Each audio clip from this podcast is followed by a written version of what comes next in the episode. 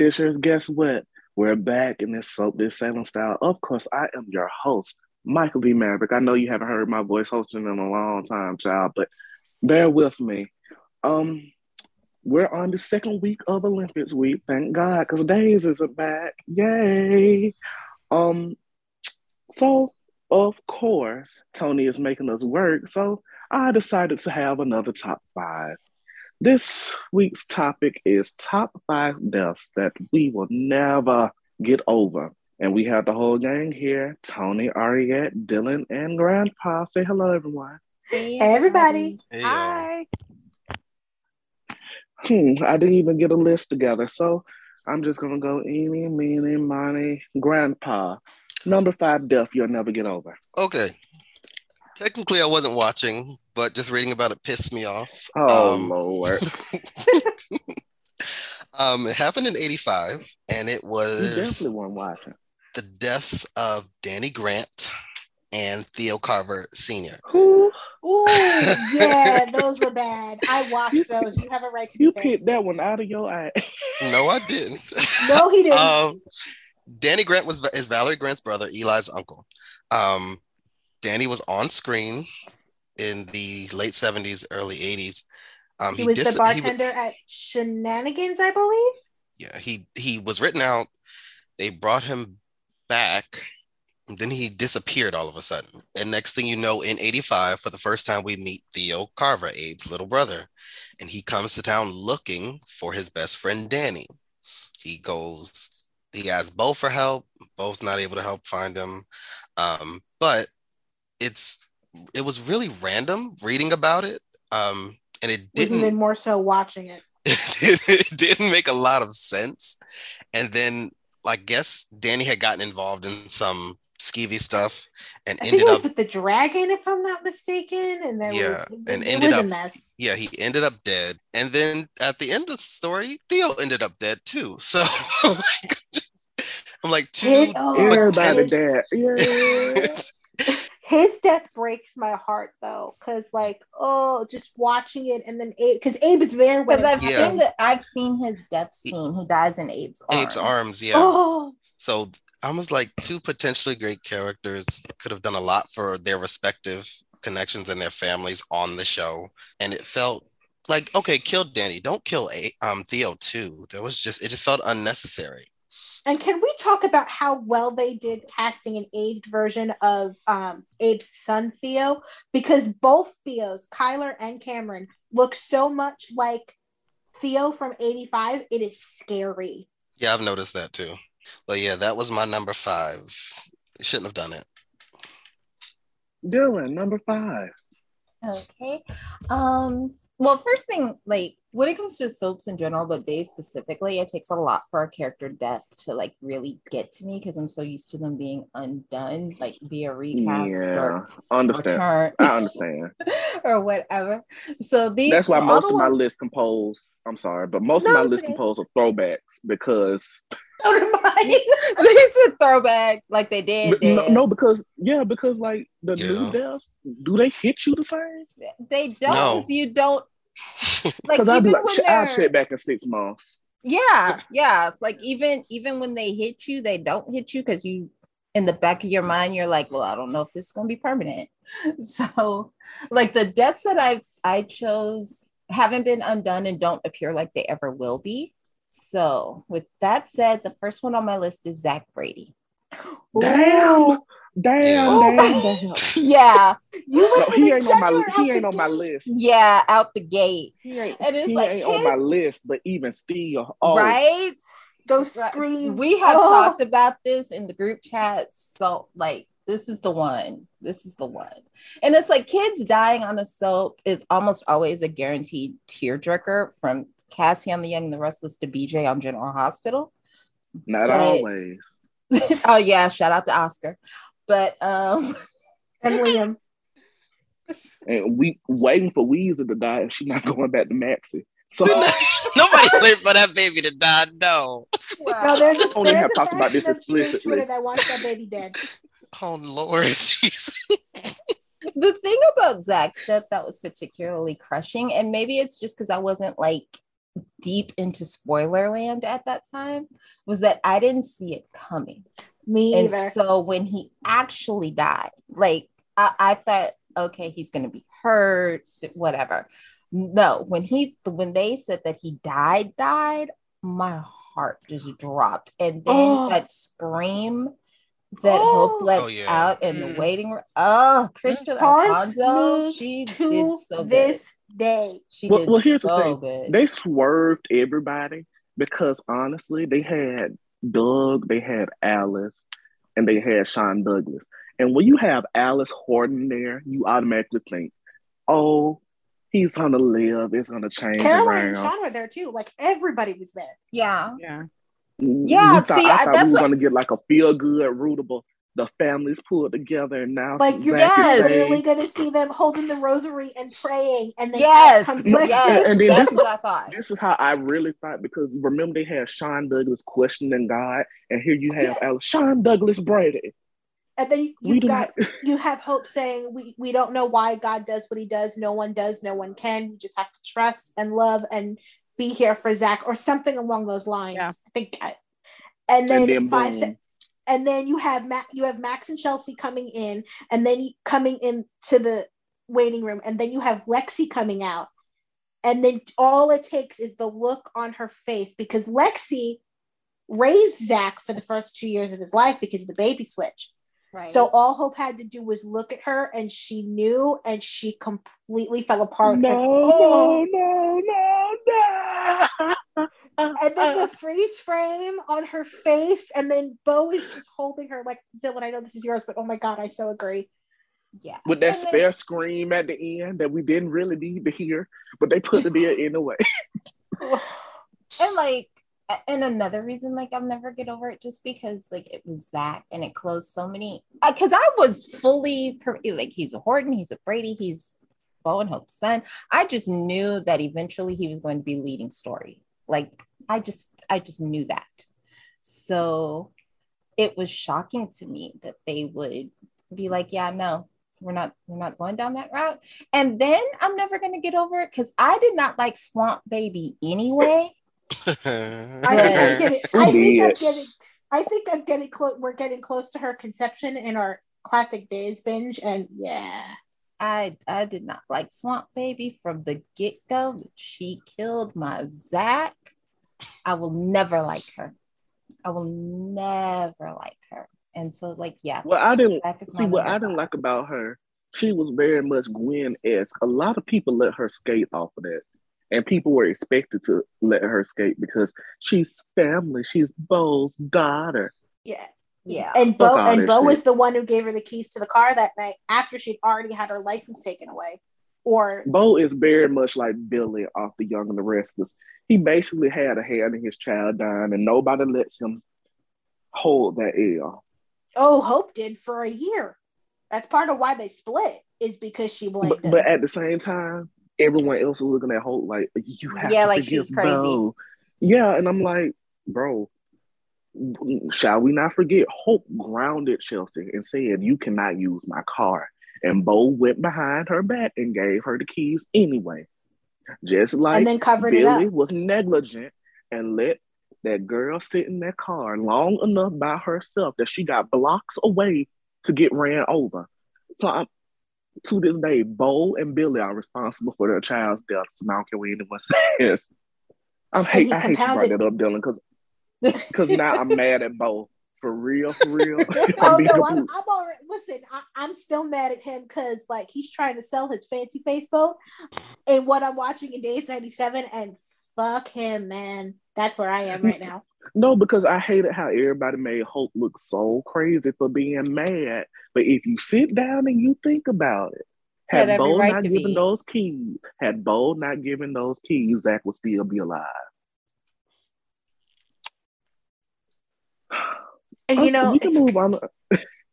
yeah, no, we can definitely move on. But I just want to say, Days has a thing because like Days has a thing of doing short-sighted deaths. Would you consider this one of those deaths that are Oh, is- short-sighted? Consi- No, because quite honestly, that was the reason why Hope got so fed up and left in the first place.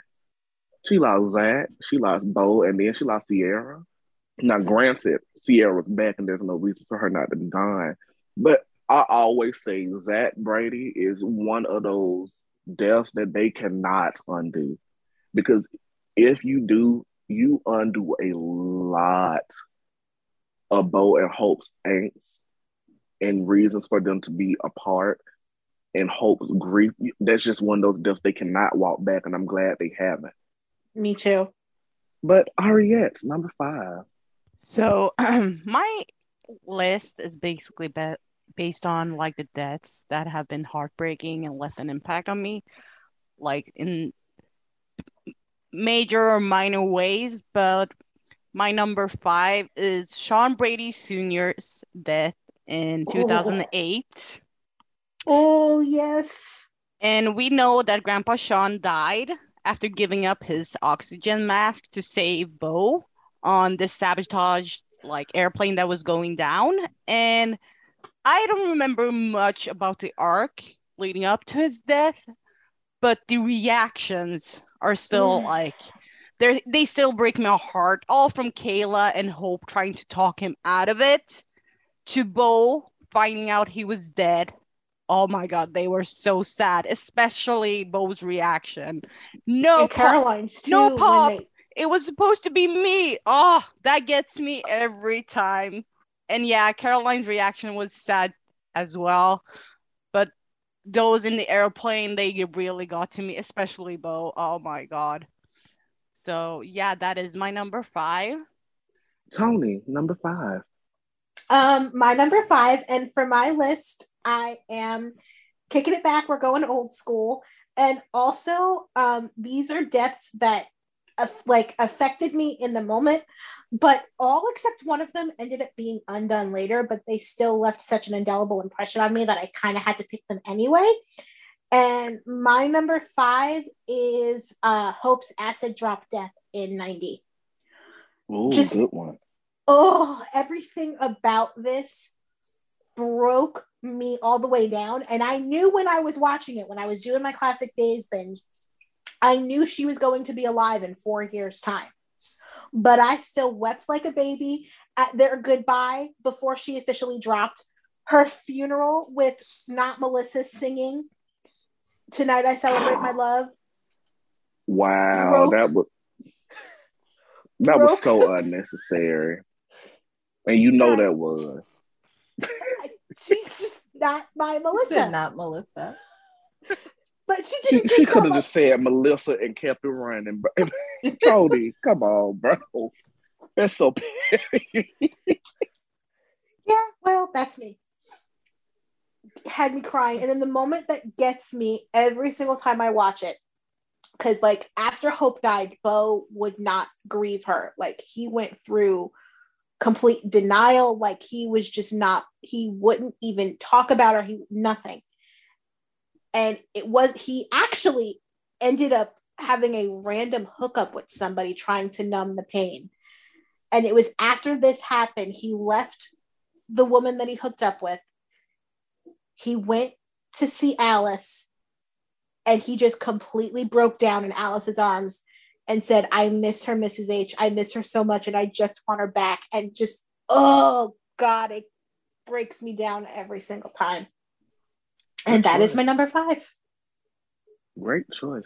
Okay, so for my number five, this death was walked back, but I'll never get over it. And that is Sean Donovan's, not Sean, Shane Donovan's death. And what's that, 89 or 90? 89, because that that was when because that was Yo, hold on, let me finish, let me finish, let me finish. Yeah. And let me tell you why I can never get over it. Because it led to the most asinine, terrible story Oh, I have ever seen in my God given life. It was li- it was literally terrible. and it, In all redacted years of my life, I have never seen a story so terrible. It was so terrible. I jumped from 1990 to Marlena's return in 91 because I just could not. 89. It was September of 89. I, I 'Cause jumped that entire year because it was so Mountain Man Shane. It Not was Mountain Man. terrible. Mountain Not Man Mountain Man. Shane with that with weirdo Rebecca, and then you got Psycho Cal trying to Yeah, yeah. uh, oh, it was just all All of that so bad, bad. Oh, bad, bad, bad, And bad, then bad, bad. Coupled that with the terrible story. What is his name? The televangelist story that they had on Dave. Oh yeah, Um, that was going on around name, the but- same time too. But Faith, Faith, um, Faith was his his daughter, but I can't remember his name. what was the? I was, can't either. All I remember is that terrible friend. him, Marcus. Marcus, and that was the only story he ever got. And it was fucking That terrible. was going on around the same time too. Yep. So I just had to skip the year. I, I couldn't. I just hopped right back to when Marlena woke up in Mexico. I said September September of '89 to the end of that year was the worst three months of television I had seen in a long time, and it took me almost a year to get through those three months because it was god awful, terrible. Like I know I Hated talked shit about the tail end of 1996, but oh my god, That this was that was that's caviar. This was 1989 was spam. it was bad. So that is a death that I will never ever get over. They might as well just had Kim and Shane divorced. I, I would have been much better off than that. because and the ramifications of that story basic that story basically ended Shane and Kimberly because while she thought he was dead, she slept with Cal. She slept with Cal, and he never got over it. The bastard. never got over it. Like she must have been damn good in bed because he had her once and then he went cuckoo Cocoa Puffs. Well, I'm talking about Shane because the whole reason they broke up is because Kim got pregnant and didn't know who the father was. And she didn't tell him. Like, and it, was good because Patsy was there for the actual reunion and Shane getting his memory back and all that stuff. The next day, they had recast her uh, because I think Patsy had left for I think she had something going on. So they the next day they had recast. I think her name was Anne Howard or something like that. And like so the destruction of Kim And and, it's like- Shane that whole, here's the thing: she wasn't even bad.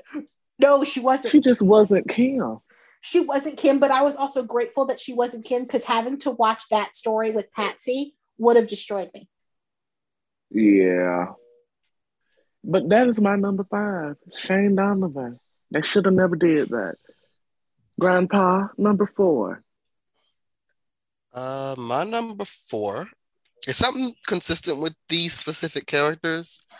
Um, it's one in particular that pissed me off because of the reason it happened. Um, it's the DiMeras. I don't know why this became a tradition of killing off every DiMera whenever they leave the show. but I was about to say which one? who haven't they killed off and brought back. Well, and kid, killed off again? um, Chad. no, the only person they haven't killed off is Chad and I think Peter. Um, but No, they fake killed Peter at They one killed. point. They so- fake Oh. killed Peter. too. I don't know why they it's a need to thing. kill that other one. but I don't I don't like it. And the one that pissed me off the most is Lexi Carver. Y'all Okay, hold on, hold on, hold on, hold on. She asked for that. they, they Yeah, she, the you, reason yeah, why the she reason asked for why that she is asked it's for that infuriating. Is because they weren't Okay. using her. I'll give you that one, Bob, because she asked for that. We can't blame. She wanted to be Jimmy Carter. We can't blame them for she that wa- one. she wanted to Yeah, but if and she had had- they let if- her work, she probably wouldn't have asked to be killed off.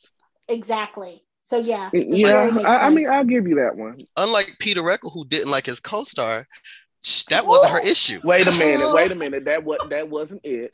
That wasn't it. Apparently, I'm not the only That one last messing time. with it. But That last time that wasn't it. Stop Back that. to You the being death. messy for no reason. but Lexi Carver, it was very well done. I can't even lie. It was it was well It was done. gorgeous. James Reynolds and Renee Jones put their foot in it. It broke my heart to watch. But when it came out why they had to do it, it just infuriated me because I wanted to see something for Lexi for so long. And they just never gave her anything. I was watching from two 2010 to 2012. I didn't, I rarely saw her. Saw her maybe arguing with Stefano sometimes, cussing EJ out, loving on Theo and Abe, but that's about it. She didn't ever have a story. And then fast forward two years, they kill off EJ. Just in in one of the most ridiculous ways you could possibly kill off a DiMera. let alone Yeah, EJ DiMera. No, I let was, them live with that one. No, I didn't because they, It, they it was why him, but why why why Billy Clyde struggle, as y'all say? Like why? Hillbilly Orpheus. What, what, see, what, what bothered me was was when they brought him back and didn't really bring him back. He was beef jerky for three years. And it's interesting. We're gonna see a recreation of that death. yeah this Yeah. week they recre- they Yeah. they reshot um the death flash. Oh damn it, death they are coming back.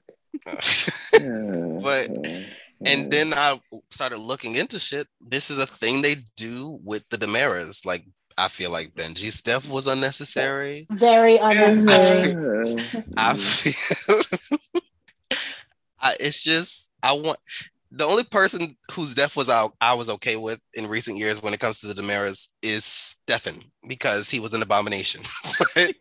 Outside of that, I just don't think they need to kill off any more DiMeras. Write them out. Don't kill them off. They're a family that can Well, be used. Well, Don't handicap. Don't build. The, no, here's the thing. Don't build the show around them and then kill them all off and handicap the show because that's what they did in 2014. well, they do it to the Hortons. What made them indifferent? I mean, there's It, still it would be different if the Hortons- Hortons were, I- were dom. It would have been different if the Hortons were dominating story at the time. It was when I started watching. It was the DiMeras that were front and center, and then all of a sudden, because they killed off, they killed off Lexi and Stefano in the same year. They brought Stefano back after Joe Mascolo cussed him out in the press. Then they turned around two years later and killed off EJ, and Wait, basically what handicapped did the show. say in in the press? I don't remember, but he dragged Concorde for Phil. As he should have. and then they brought him back in that damn Silence of the Lambs mask. See what we have to go through to I get these like characters. that. Hold That on. You know what? Let's just move on. That was Dylan, ridiculous. Go. That's my number four. They need to stop doing it. Go ahead, Dylan. it's funny because my number four actually kind of goes along with yours because my number four is actually Stefano. Ooh. And- time? Okay, he's dead. See, no, no, ask- yeah, his dead, his death, death, and here's the reason why. Oh yeah, Like, that as- was bad. Like mean? as Knock the shit out of him. like as long I know as that's right. I have been watching Days. Here's the thing, though, like every show has certain signature iconic characters. Oh, I know and where as you're going long with this. as I have been watching Days, Stefano DiMera has been a presence, even if he's not on screen. Mhm. He's always been a presence because when he wasn't there, he was still there because you always knew that the possibility of him popping up and creating havoc and chaos and confusion and making your faves miserable and bringing all of the drama was always just around the corner. Yeah. And so when he died, died, like died, like for real, for real, I didn't expect for there to be such a sense of loss and such a big hole left in the canvas. Because there's so much of the history and so much of the identity of days in the 80s, 90s, and early 2000s is wrapped up in Stefano and in the DiMeras that they even now they have tried to fill that space and I I don't think that they have. I I They haven't. don't They know haven't. They possible. haven't. Yeah. And he's like one of those once in a lifetime characters that I he's just irreplaceable. And so it's like as awful as he could be and as evil as he could be, he was so entertaining and so much fun. And I I actually I miss Stefano. Same. I do too. I know, and it's sad because Joe is gone now. Yeah, like we can't we will never actually have him back. And like I'll never get Salem without the last Phoenix. scenes. Sa- Like Oh, Salem and Well, without we, what well, we did. did have him back. No, we're not doing time. that. We're not talking about that. They should have ended I- I- with. They should have ended with See, checkmate. I tried to cap for this show and then see what y'all do. No, because you're trying to cap for Dena, and that ain't that ain't fucking cool. Because what Dena did mess that no. What what did she do? She was long gone after He had that O. mask thing. Oh, you're talk you're talking about Stefano. Okay, I thought you were talking about her the final scenes, his final scenes, Joe Mascolo's final scenes, which she just revealed was Shane wearing a Stefano mask. Yeah, that's Well, what I I, I kind talking. I, uh, I kind of like that, so I'm gonna let y'all ride. what? No, that was disrespectful as fuck to the history of the character. But at the same time, the man, had, I don't know, maybe because I know what it's like for someone. Well, I never had it, but know what it's like for someone to be going downhill with Alzheimer's and dementia. I was just happy that he was there, if that makes sense. Yeah, that's Yeah. understandable. That's understandable. And like his last, like Be- be- I understood why- we, we couldn't have some. To be honest, we're lucky we even got that. You know what I mean? I think it would yeah, have been better if it ended with So- Marlena and Stefano, and that was the, their final scenes. Like, yeah. I also think left it- Marlena should have been the one to shoot him and not Hope. I mean, I'm fine with Hope being the one But but then him. people also for people also forget at the end of those scenes they saw Stefano somewhere else. So I, I was all for it. I, I, I don't know. I didn't need to see the whole mask reveal. I think ending it with him in prison and Marlena saying checkmate, that would have been perfect.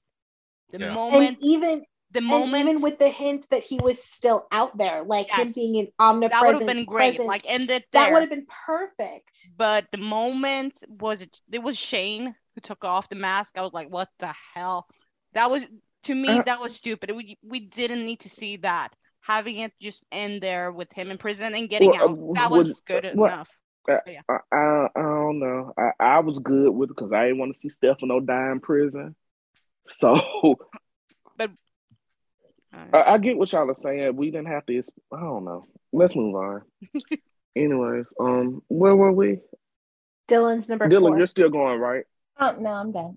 Okay, are you at number four? So my number four, it's interesting though because my list is still like mostly the deaths I've been saddened, like that have broken my heart. Not them frustrating me, but more so like being sad about them. And this one is um from Sunset Beach. Mark Wolper's death on Sunset Beach in 1998. Um, I don't know if you guys watched the show. Um, did any of you watch Sunset Beach? I vaguely remember that, like Okay. vaguely. I didn't. I'm only tw- I'm only twenty. I was a kid when I watched the show, which speaking of, this soap is one of those that I got into as a kid. And seeing Mark's death, it was so sad to watch. Um because this character was just basically like all around a good guy, friends with everyone, and he died thinking his best friend killed him. So basically, I'm gonna give a little more context to those who didn't watch Sunset Beach. Like some of the some of the main character main characters on the show were all stranded on an island, basically called the Terror Island. The storyline was called that.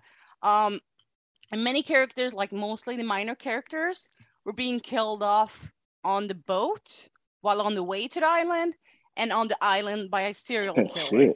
Shit. Listen, it gets Wow. crazier. Than, hold on, it gets crazier. Um, Mark was the last character to be killed off, and the killer wore a costume that resembled, wait for it, the Scream costume.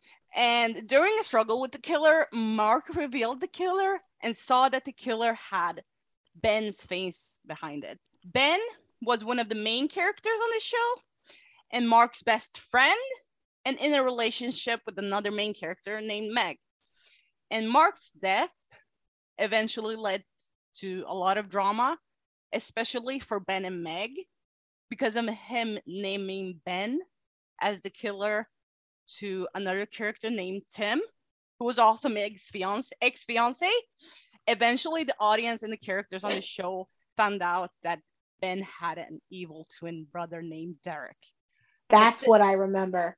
Yeah, but this death, like, it was one of the shows that kept airing over and over and over again here in Sweden and on the Swedish channels because it was Sunset Beach was really popular, and every time the storyline played out, like I knew Mark's death was death was coming, and I was so heartbroken because I knew how it would it, how it would end, and I knew I was gonna see Mark struggle and then be killed and reveal the like the killer and see that it is Ben or so he thought it was, and they died thinking it was his friend, like who killed him. It was just, whew. but it led to a lot of drama on this show. So I, uh, yeah, it's still. re- Is it streaming anywhere? Uh, I don't think There are episodes. There are episodes on YouTube. I don't know unless they got purged, but I do know there's a bunch of Sunset Beach on YouTube. I Oh, think, Michael, fuck I think you, I think you will love Sunset Beach. Um, It will- is very of the time though. yeah, and like it's- the Oh, so it's gonna be a lot of cringy moments. It- Yeah, it is obviously. very of the time. Like even the opening storyline, like looking at it in 2022, you're gonna be like, yeah, the Okay. whole um, what was it? Well, I don't Megan know and- because I'm enjoying, I'm enjoying J.R. Ewing. So no, it, it- no, because it's it's internet based. yeah, it started So- with like Meg and Ben having like an internet Yeah, chat. and, basically, yeah, meeting in a chat room. like and she it- she was lot. called Dorothy from Kansas, and he called himself like what was it?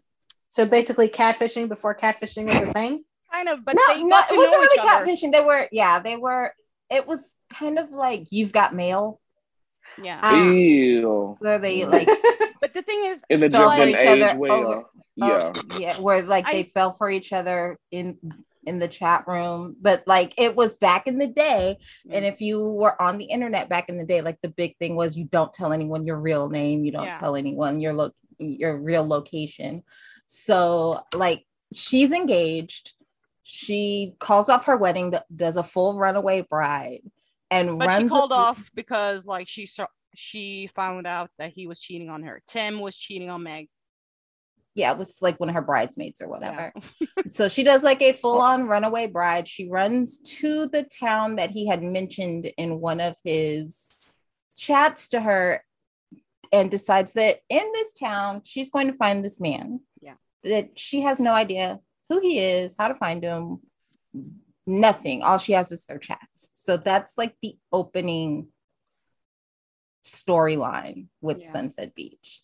And like looking at that through like a 2022 lens, there's a lot of moments where you're just like, come on now. See, like, come on now. Like But the- it's full on like internet cafes and I- Yeah. Uh, yeah, it's a lot. for what It's very was, Hallmark s cheesy. No, it's just No. very of the time. Like it like watching it in real time, it was very current. Watching it now, it's very dated. but for me Ah, it's one of those soaps like I don't know, it was very short lived. Like it had 755 episodes. So it's like what is it? Three It was years? it was only that short. Damn. Yeah, it was only on for like three years. Yeah, it Wow. was really, really short lived. But to me, like, I don't know. th- I know a lot of storylines were really like out there and really stupid, but there was a lot of storylines that I that I enjoyed. Like, um, I think one storyline was called Shockwave or something like that. Dylan, do you remember that storyline with both flipping all the way shout over? out to Tony for sending the link. Do you remember the boat slipping all the way over? Like uh, vaguely, like I was in and out of Sunset Beach. I love the show. I personally, it's one of my top favorites after Days. Um, it was a good campy soap. I think. I think it was. Better than Passions. I would say so, but I haven't. It was really- more realistic than Passion. I legit just found every episode of Sunset Beach. And like the whole back to back to my like this number four um death mark's death was basically the catalyst i would say to the whole ben derek storyline and that kept going on back and forth throughout the show's run because we had ben being held hostage and his evil twin brother p- pretending to be ben and then derek supposedly dying and then coming back and like it was a lot of back and forth and that was the main storyline I really enjoyed on the show. Um, but this death was the catalyst to it because I think like Meg started having that nightmares, um, and all that drama that was with the storyline. But the death itself was just catalyst to so much mess. But yeah, that was my number four. Watch the show, Michael. Tony, number four. Um, my number four, I think I'm gonna do what Ari did, and I'm going to pick my uh non-days pick at number four, and that is uh General Hospital Lucky Spencer and the fire death. Oh, Oh, my heart. when Lucky died in the fire. Okay. So backstory. I was not watching GH at this time. I had not started watching GH for another five years at this point. But about five or so years ago, maybe a little more, I decided to do a complete Liz and Lucky history binge.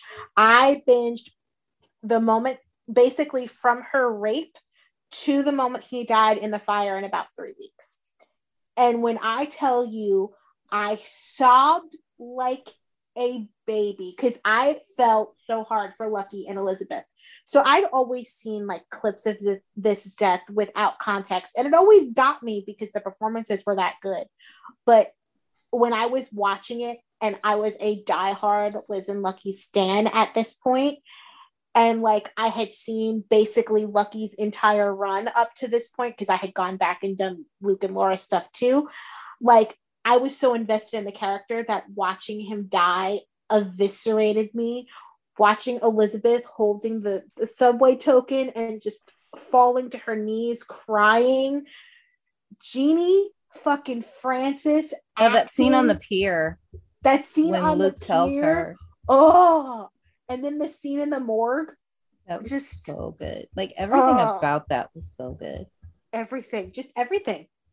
And yeah, they undid it a couple years later, and we unfortunately got Jacob Young in the role as Lucky, but No, what actually like ripped your heart out at the time, if you were watching, um, especially if you were watching with no spoilers, because they really made it seem like Lucky was dead, dead in that fire, and then didn't they reveal him alive during the funeral? Wait, I'm just it remembering was this now. yeah, it was like a two a week, two weeks later. So we saw everybody mourning. We got all of those performances. Like it, if you weren't spoiled, you just you Lucky was Lucky was dead. He was dead, and it wasn't fair because they were going to New York and they were gonna have this wonderful life. And and then Lucky, then they do this reveal. Lucky is alive. He's being held by Helena. He's being brainwashed by Faison. And there's a scene where he gets to a phone and he calls Elizabeth, but she Was it- can't hear him. Was it still JJ then? Yeah, it was still JJ. And it like Oh. uh, his final scenes are basically um, with Faison, and he's basically telling him, "We will kill you. We will kill everyone you love if you keep trying to escape." And like the the ending for Lucky is like him playing chess with Faison, like trying not to be brainwashed because he knows what they're trying to do to him and you just know he's on his own. And then we don't see him anymore until not lucky shows up. Oh my god, that's that's giving Y'all are me really rude to these recasts. no, My no, baby, no. Like, listen, no, no tea, no shade, no pink lemonade. I don't mind Jacob Young in any other role he's done. Like, I did He not. just was not. I lucky. hated Rick Forrester, but he was gr- he was a great Rick Forrester. I Was he? 'Cause love I didn't care for him JR. as Rick. I I liked his I I he gave me what I needed him to give me in order to despise Rick the way I despise Rick. He was just But- always my sunshine boy. but like I loved him as JR. But he his lucky was not it in any way, shape, or form. Also, I don't call him JR because the first person who ever called him that was Billy Clyde Tuggle. Really? Yes, Why did why? because the writers are stupid. the fact that it stuck. It's No, no, no. It's the fact that it didn't stick after It that. and didn't until he came back. Yeah. Exactly. was, was it was it When he Jesse came back with McCartney Babe. Okay, so he, they didn't start calling him JR until Jacob took over the role. It wasn't Jesse McCartney in the role. Not because he was still junior then. From what I remember, he was still junior. It was when he came back with Babe that they started the whole JR. But yeah, I mean, not lucky though. Come on. on, man. No, no one likes that dude. That is like That's the one one. of That's the one. thing the universally one of the- on. not even G just GH. That is universally looked at as one of the worst recasts. Like I, I, I got because he's Like, not okay. lucky. He's Jacob- not lucky. Here's the okay. I am a lucky Spencer Stan. I was there from No, day I'm one. not doubting so you. like I'm let me let- here's the thing with lucky. Here's the here's why jacob young's lucky gets dragged into a certain extent as much as we liked him as a person as an actor. Greg vaughn's lucky gets dragged. Yeah, those the writing for lucky spencer when they played him that was not lucky ah, I see what you're saying. he was written so out of character. It was So would it's, it's not lucky. acting on both hands, or it was the writing that took everyone out? It was mostly the writing that took everyone out because, like, it, Jacob Young is not a bad actor. Greg Vaughn is not a bad actor. It's just whoever they were playing was not Lucky Spencer. Ah, so that's no fault of the actors. That's the writer's Yeah. fault. That sucks. I hate when they do that to actors, especially when we know they can act. Because Yeah. like everything that made Lucky Lucky was no longer there. Because even though I loved Kassie DePaiva's version of Eve, I can respect everyone saying that that's not their Eve because when she came back, it was a totally different character. So I hate when they do that, but we can move on. Number four. Oh, it's my turn, isn't it? It is your turn, So- sir. So I have a tie for my number four, and it goes kind of hand in hand because it happens six months within each other.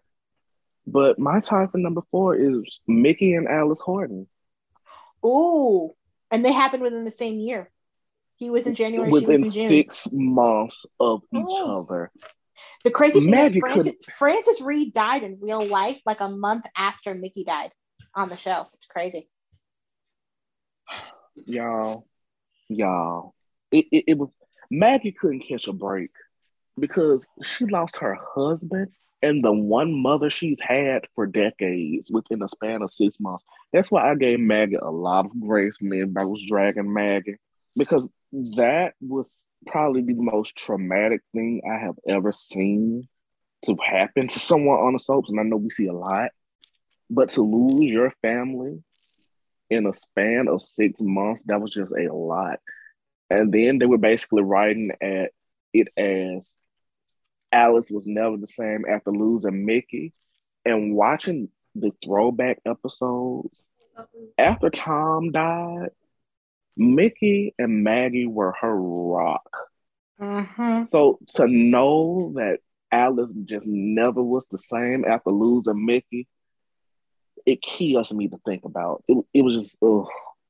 I know they wanted to honor Frances Reid, but honestly, I would have respected if they waited another year because it was just so much at one time. Like we had family flying in for Mickey's funeral, and then we had to turn around six months and have more family fly in for mm-hmm. Alice. I think Marie was there for both. Was Jennifer there for both, or did she just come back? Yes, Jennifer Alice? was there for both. She was there for both. But I think we got Marie, Melissa, actual Melissa, and and oh, Jennifer Christ, Tony. uh, for for Mickey, and then we got Marie, Melissa, Jennifer, Mike. And Bill, that was too young. Wait a minute, still hold on. worked. Fuck you. He Fuck was. you. Why No, are you saying that? You. Why? No, because that could have worked. That was a great bill. I didn't have an issue deal. with him, but other people said he was too young. And you just got here at that point, so mind yours. I didn't know how old he was supposed to be. Other people You told weren't me. born yet. This is family history before. You weren't either. Yeah. They had like wait they had wait a minute. Hold on. Wait a minute. Hold on. Wait a I minute, did man. like Hold him on. as Bill, though. Wait, no, no, don't question me because I've been watching Days since I was knee high to a grasshopper. Okay. Not because you just tried. I I was just born. I don't know. I've been here. Anyway, G8 is my osmosis show. I was watching this. Hold on. what did I say But wrong? anyway- that I wasn't born. I I've been in these days streets now. Hold on. I can say I was too young for a lot of stuff, but Days is not one of those. Yeah, Anyways, it, it was just a lot, but that bill could have worked. That really upset me. Hold on, because we could have had a great story if they actually did something with that bill. But yes, Mickey dying. First off, I know we were tired of the recast, but honestly, That w- I that could've that last built with a recast they more. had worked though, because who who was the one who who was from Knots Landing who was um Lucas's lawyer when he got out of jail in two thousand eight. Kevin Dobson. gr- yeah, The only that Mickey I didn't the only Mickey I didn't rock with was John Ingle as Mickey and whatever one they had in between John and um between John and John. John was too damn old. That's what was his problem. Listen, John Ingle should have stayed at GH and Jed Allen should have come over and been Mickey Horton. If Chris Kositchek can be Roman Brady, then Don Craig could have been Mickey Horton. I, I'm gonna agree with you on that yeah, one. I, I, I could have no lived with with that one. I, I But I, I, I, but back to my thought. Honestly, I know we were sticking to recast, but I could have lived with a few more just to keep Mickey. Mickey, he wasn't needed as a lawyer, but I can honestly say once Mickey left, the magic of the Hortons left Died with him. Yeah. And I don't think I realized that until these classic episodes, like you said.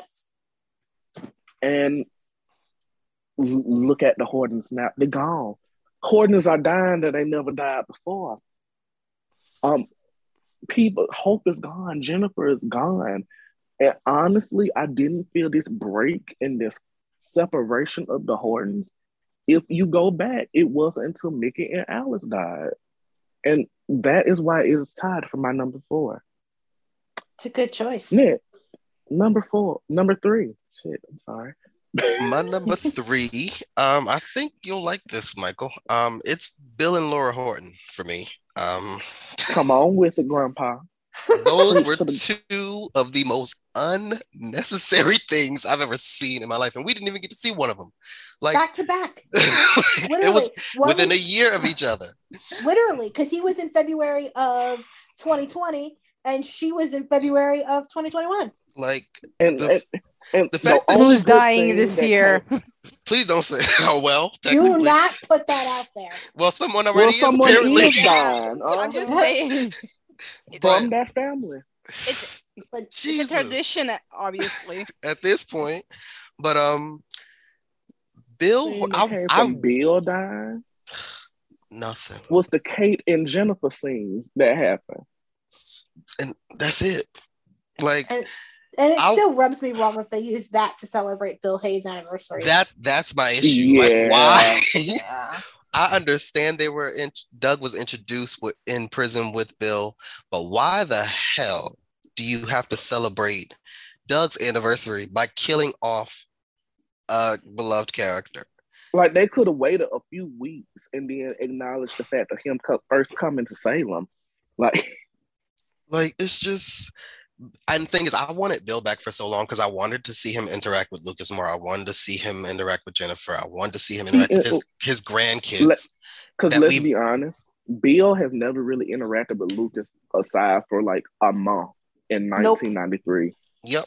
and he barely interacted with Jennifer before that. And I know that because that's the story I watched from top to bottom. I watched Kate's introduction and Lucas' introduction. And I've kept trying to figure out why isn't Bill here, especially after Alice died. Bill should have been installed in Salem as the new patriarch, but he wasn't.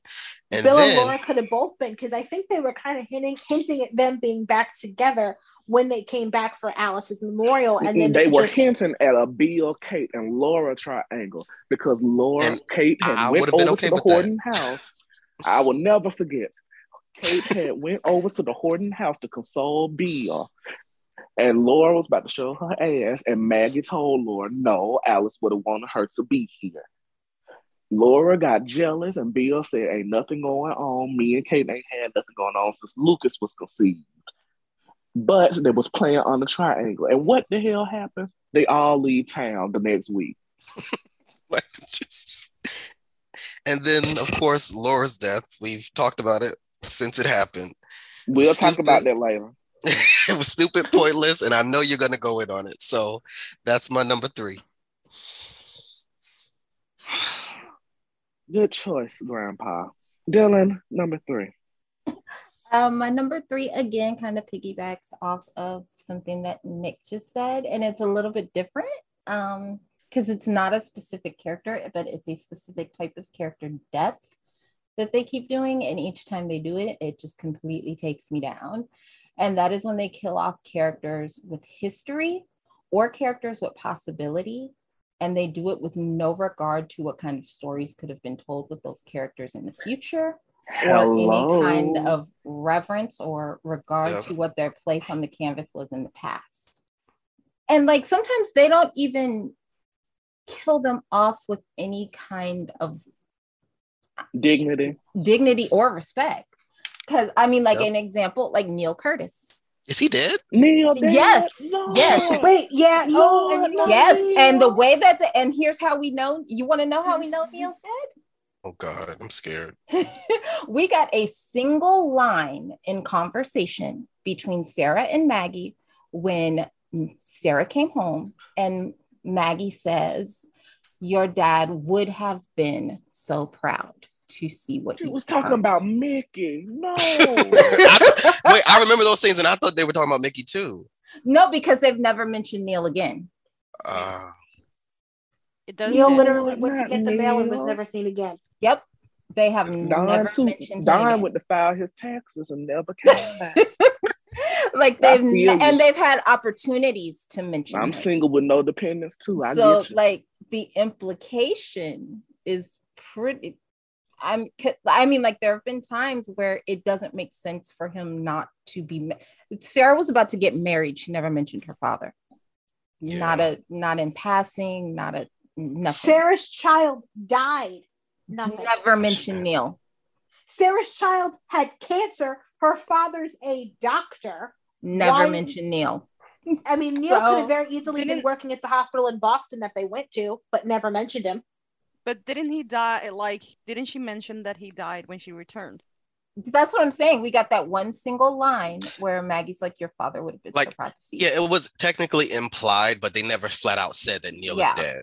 and But yeah, even then it was vague because for all these years I thought she was talking about Mickey. Me too. but it's like not because like the it was the implication and then it's all of the other things after that like all of the places where even a phone call a card a letter he he He out of here mentions her sister, noel but yeah exactly. everybody else gets everybody Hell, they else, even mentioned Liz. everybody else gets talked about. He out of here y'all. I'm just he out of here. So it's like you, you have so you have this character with all this history It's and all these connections, and he got killed. Goodbye Michael. to yesterday. Okay, we can we Like they- afford the song, sir.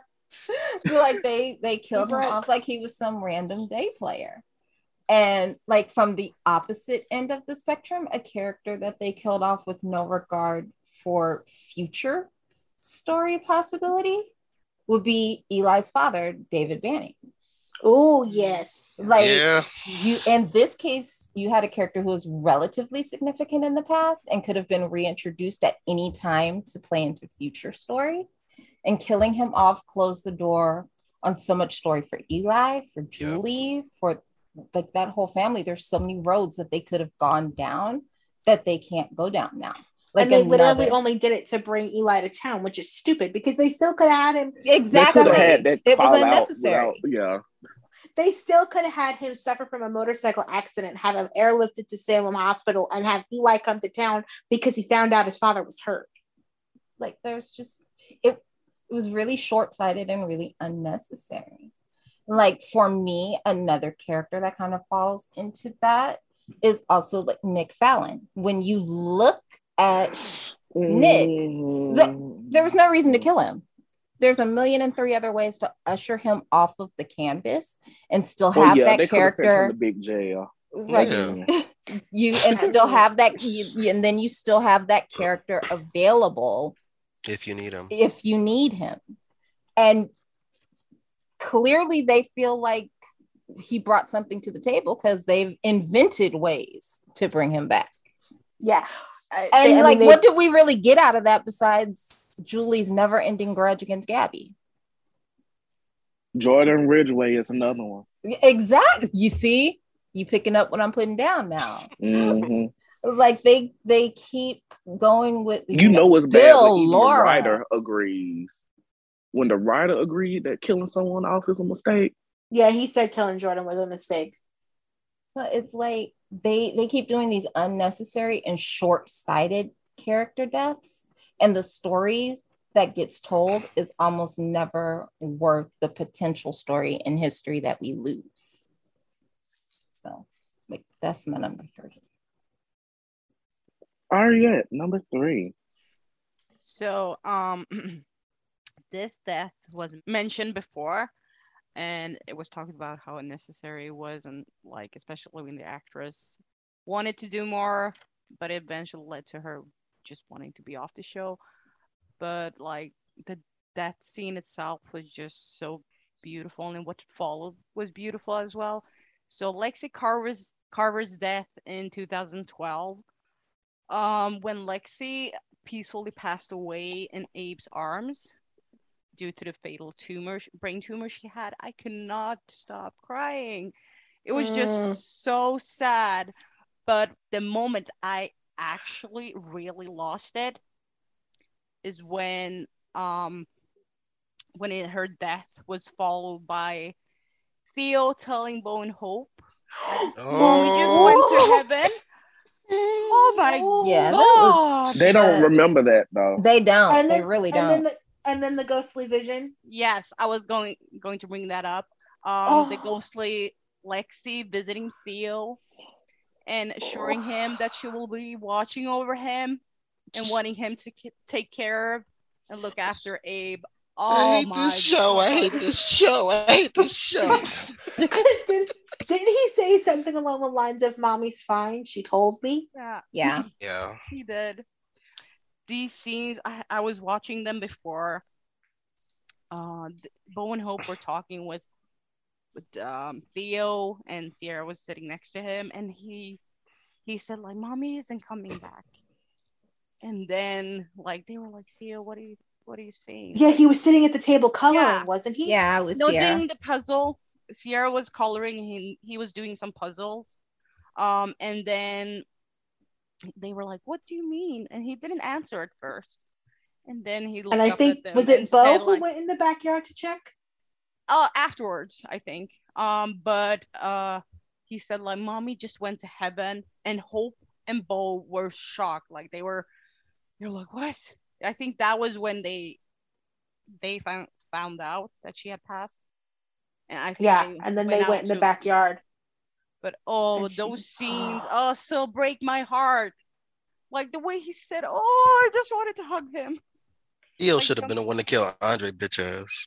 Mm-hmm. But yeah, that is my number three, especially reactions back from Theo, Bone Hope, Abe. Oh, those scenes in the backyard, like with the whole picnic set up and her just dying in his arms. And J- oh, James was so amazing in these those scenes. Oh, It is criminal her- that he did not get Emmy nominated for those scenes. yeah. And we can still see, like we saw it last year, that Lexi still has an impact in their lives. And her death had a huge impact as well. But yeah, that is my number three. It was just like the whole scene itself, and the following scenes were just really beautiful. Tony, number three. My number three um is when Marlena was presumed dead in 1986 when she blew up in Seven. John and, and Roman's house because of Orpheus. And oh, this was actually the point Damn in you, which Tony. I'm assuming it's somewhere on your list too, but you know, I I had to because it was just that good. This was the moment I had decided to pick up my classic days binge because I had done like a John and Marlena history binge, but they had skipped all the years that she was gone. So like after she blew up, the playlist I was watching had fast forwarded to the peer reunion. Um, to 1991. So I had missed all the stuff in between. And I had kind of wanted to see John, who was Roman at the time, I wanted to see his story through those years. So that was the point that I picked up. And just the way Drake played it, like her death, and then telling Carrie in the pub, and she's like, No, this can't be happening. Like, she has to be okay because Marlena had just been rescued from Stockholm, like a maybe not even a month prior to this. And they were all getting ready to go on a family ski trip to celebrate her being home and them being a family again. And they were about to leave. She went back in the house to go get something. And that's when the house blew up. Damn. And just, oh God, the way he screamed and like Abe had to like drag him kicking and screaming out of the house because he would not believe that she was gone. And I think, I don't think it was until he, they found her wedding ring in the house that he fully started to accept it and then telling Carrie and this was this was like right I think this was either right before or right after Christmas it was just all so sad and Bo and Hope finding out and Steve and Kayla finding out like it's just all so heartbreaking and sad and it just but the scenes especially with with um Carrie and and John and Drake and Christy were just so good and that is my number three. I guess it's my turn for number three. Um, where have all the good men gone, and where are all the gods? Yeah, I can. I can change my number two now. Hercules, Bo Brady. Oh, that there gutted me, especially when he died. The whole starts yelling, Brady, come back to me, Brady. Don't leave oh me, my Brady. god, Y'all. tears. Also, it Tears. hurt that we waited a month for Bo to get home. A whole month. And he died the next damn day. And like, oh god, I was a weeping mess. I want Bo back. Bo is severely missed and it's needed. He's very much needed because Would have to be a recast. Peters in New Zealand. He moved. Yeah, he's living in New Zealand now. I, I have a suggestion, but they will have to have the handcuffs ready. No. No, I- I'm just saying, if it's a Bo, it should be a Bo we know. Does it have to be? but also, well, oh, Kristian Alfonso isn't even here, so it'd be a recast Hope It- it- anyway. so exa- exactly. So uh, I was about to. but Bo dying left a severe hole in the Brady family, considering we didn't have Kim, and Roman was barely doing anything. And at the time, what was Kayla doing? She just Um, come back. Yeah, so it, I don't know what it's been, but it seems like we have had many cannonballs to each core family on this show Yeah. to where it's the Brady's. I will say the Brady's have built their way back with Ciara and Claire, and I wouldn't count Allie as a Horton as a Brady, but Sammy being back. We have seen a resurgence of the Brady's, but the Hortons, I, I feel like with losing Bo as well, that caused a major shock within the Horton family as well. Because let's be honest, Hope hasn't been the same since. No, losing Hope, losing Bo destroyed her in a lot Yeah. of ways. So Bo Brady, number three. Number two, Nick. Um, this is where I'm gonna put my death from another show, um, because it would have been Bo Brady, but you mentioned it already. I'm going over to Port Charles, and it's the Quartermaines for me. Um, yeah, plural. yeah, Which because- one?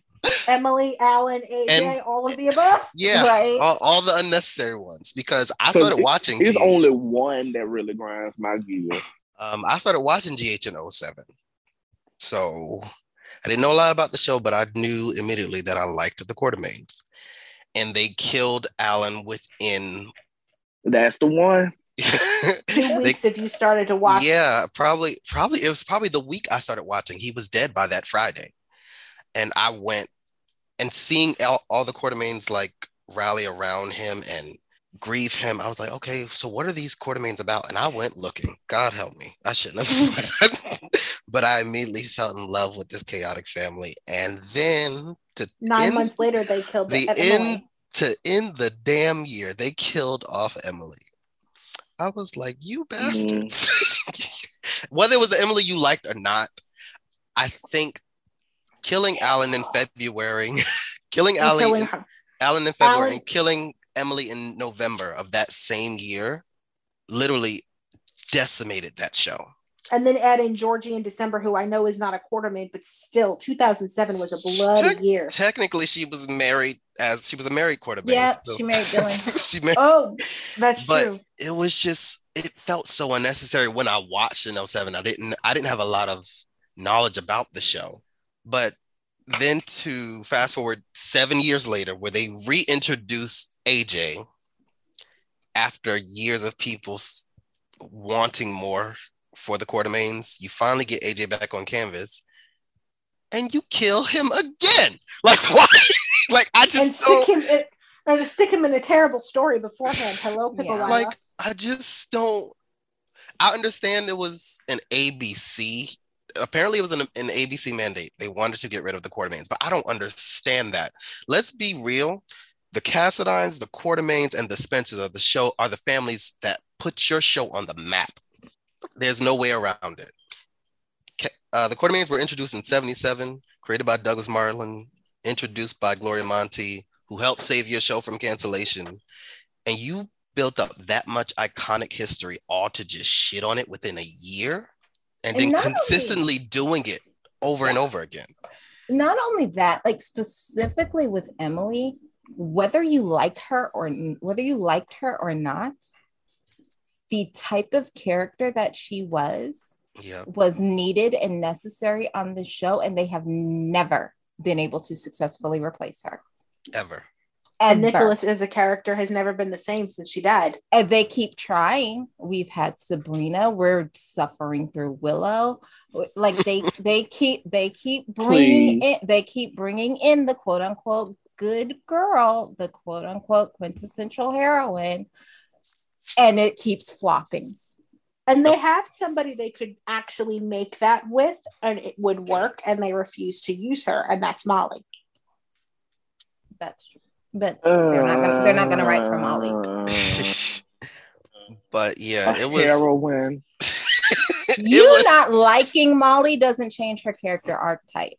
Like literally, the only bad thing Molly has ever done was sleep with Brando when she thought she thought that TJ The had broken up with her. The wallet. That's a bad gift. That's not a bad. That's thing. a bad gift. That does not make her a bad person. Mm. Continue. yeah, but it was it was the quartermaines for me, and I, I just I don't I don't get why ABC would want to do that. I just don't understand it. It's like Emily was Lila's heir apparent, and they have Yeah. never been able to fill that slot. They keep trying. Yeah, I mean they have Quartermaines here, but it's still it's still not the same. It's It not the same. It's Stuart- diluted. Yeah, Stuart Damon was was with us until last year. That's Yeah. when Alan should have died. Alan should not have died in 2007. Then you can't do a tribute because he's been dead for 10 years. Despite the fact that they promised one. Yeah, Did they? they did. That's and so then it's like fucked the up. the quartermaines that we have a lot of them aren't played as quartermaines like really the only current quarter like of the younger generation that we have that's actually played as a quartermaine is brook lynn michael is a corinthos he's not a quartermaine Yep. And uh, Drew don't really count, does he? we we Not don't yet. see like we don't see dillon's not in town so we don't see him We don't see Skye. Lila Rae's not here. We don't even see Monica's children. All her children are dead. He means Danny and Jake. Oh but they're not played as quartermaines either no, they're not. They're really They're not. expensive, which I get, but at the same time, come on. You're forcing us to watch Jake, not Jake. You're forcing us to watch whatever that man's name is. He under some rocks. Bam Bam Rumble play father of the year when he's really terrible. So But, ugh. yeah, the Quartermaine. I get- But, I I mean, get Tony's even him, frustration he wasn't GH. really played as a quartermaine. He wasn't. He was a Like from- Corinthos. yeah. I could have said something, but we're gonna move on. Dylan, number two. Okay, um, my number two is a two for one. And even though they happened years apart, they still like for me, they go together because of the way they hit me. And that's Tom and Alice Horton.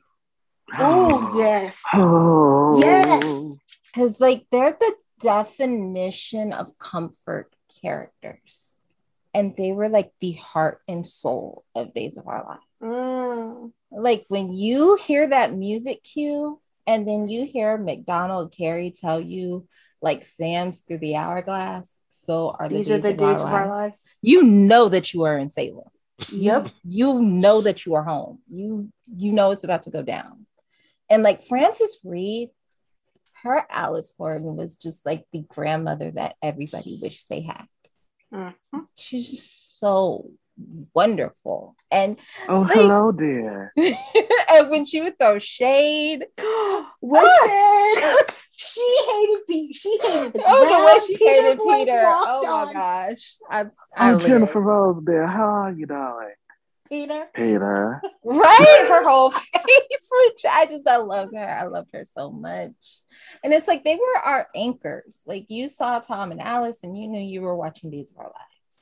And I think the show has done a really, really great job of honoring their legacy. And we have amazing vets on the canvas currently that we cherish and that we love, but like they are just they are definitely missed. is one of them. they're definitely missed and like you can you can feel their absence so that that's my number two Oh, I completely and wholeheartedly agree. Great choice. Who's next? Um, Ariette. Yes. So my we're on number two, right? Yes. Mhm. Okay, good. um, so my number two death um is John Black's death in 2007. Ooh, Ooh. good answer. Good answer. This death is one of the most realistic deaths I've seen I've ever seen on a soap. And it's It's so brutal. Yes, and it was outside. Um, it was just like, uh, like the moment I watched these scenes, like I was sobbing like a baby throughout the entire thing. And I, I, know think this, I could ever rewatch it. I love drama, so for me, watching this again, I know I will be crying, but this whole scene was just really like the way they filmed it and all of it. It was just so good. But anyway, back to what I was saying. Um, all of this eventually led to Robo Robo John and all of that mess, but his death lives rent free in my mind to this day. From the moment John was hit by the car and Marlena screaming no to And him then Belle showing up. yes to Belle Oh. showing up uh I liked how to- go ahead I loved how Marlena became what Marlena became after John died. Mm, Because Oh, she, she just stopped no giving a fuck about Yeah. all that shit, bro. She called Bill a hold of her face. she, la- oh um uh as I was saying What she did. I will never forget. I will never forget that moment because Belle had let Philip babysit Claire, and Marlene was telling her, "Now you know you dead wrong for that, Blair." And Belle was coming with, "Well, Claire was a child of love like me. Remember you and that?" And around and like, "Nah, baby, you was just hoeing." that was different circumstance. I missed that, Marlene. That was fun. yeah um but I was as I was saying like this his death lives rent free in my mind from the like from the moment he was hit by the car to Marlena screaming no to Belle showing up and being like heartbroken crying and all of that to John dying in Marlena's arms while being surrounded by his, lo- his loved ones in the hospital. but her room. telling him it's okay, he can Yeah, go, oh. and then oh, and I also, if I remember correctly, this kind of impacted Belle as well. She was starting to hoe around that year. yeah, because she didn't, she didn't she didn't sleep with mean, Philip until after um John had died. I'm pretty like sure. she was yeah. gr- she was because literally um as as she's upstairs sleeping with with philip Shawn and and Hope are downstairs in Yeah. the pub, and Hope is talking about like she just lost her father. You have to give her some room. She's not going to betray you. She loves you. Yeah, that I was thinking if that Well, that's aired- just rude. yeah. Like you literally hear, hear the voiceover as Philip and Belle are upstairs fucking. mhm. It's hilarious. Jesus, good lord. I will say this: don't run this back. Don't run it. We liked it, but don't run it back. You had to put that out there because you know they hear we like something and then turn it completely around. Yeah, but it was this this scene itself, like it is one of the most realistic deaths on a soap. And every time I watch this scene, I uh, I just get into it because of the performances and like how it was filmed and his death scene. Whew, yeah, so that was my number two. Tony, number two. My number two, I have a feeling this one might be on your list, Michael. And if it is, I'm sorry, but my number two is Roman Brady's death in November of 1984 when he It's went not. off uh, when he went off of the cliff. Like this is a moment that I can watch a hundred times over, and it will still devastate me just as much every time I watch it as it did the first time. Like him going over the cliff, Bo finding him, the mu- and this is one of those scenes where the music is everything because like the music cue as he lays there di- like as he lays in Bo's arms dying like it's just it's heartbreaking and then Bo having to call home and tell them that Roman is gone because they're on a deserted island. Lord. Kim, Lord, Kim. ooh, Kim did it for me. and then and so he, he you know he's the only thing that takes me out is that it's not Peggy McCay and Frank Parker Yeah, that's why I don't really count. They weren't there. like They Like- learned off screen.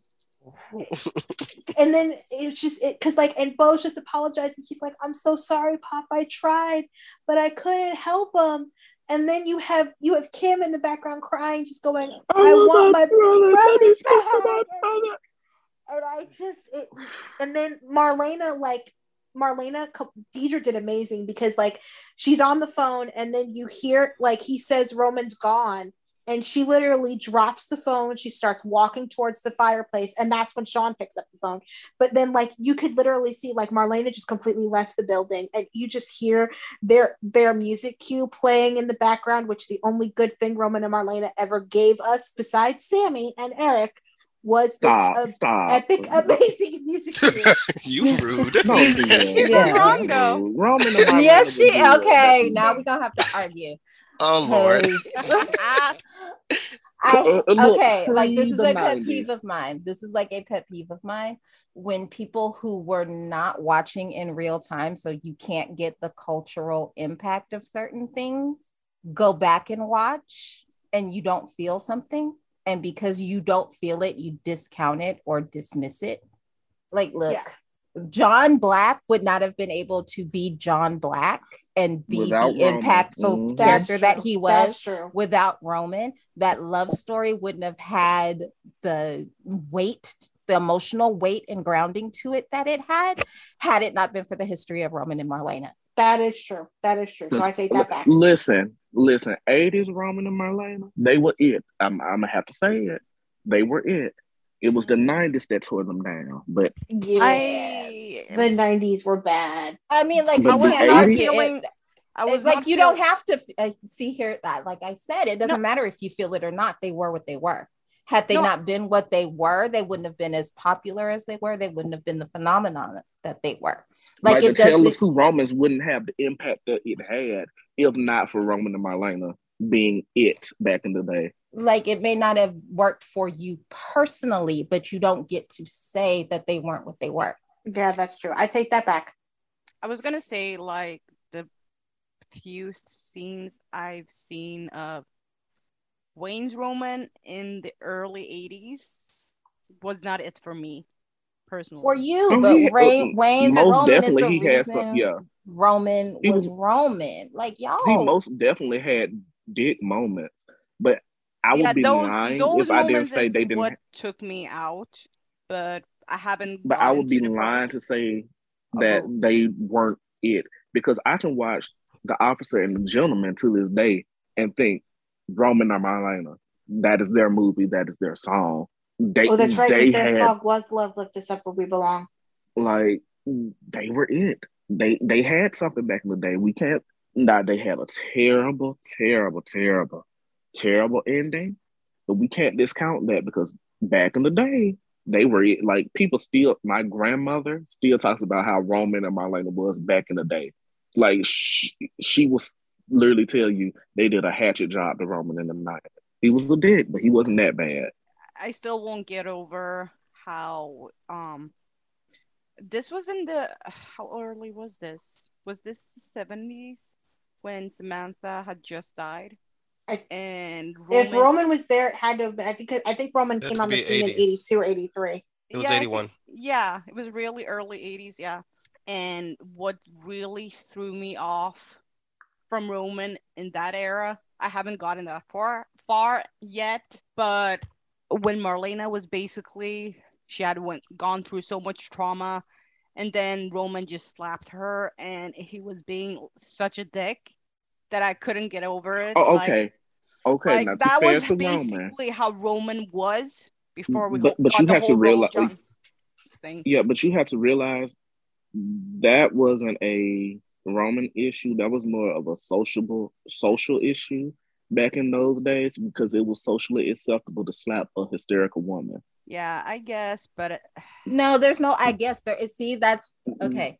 If you are going to run back but it, I- I'm just saying, like, from from time past, You, have to cannot that. watch the- them yeah, without.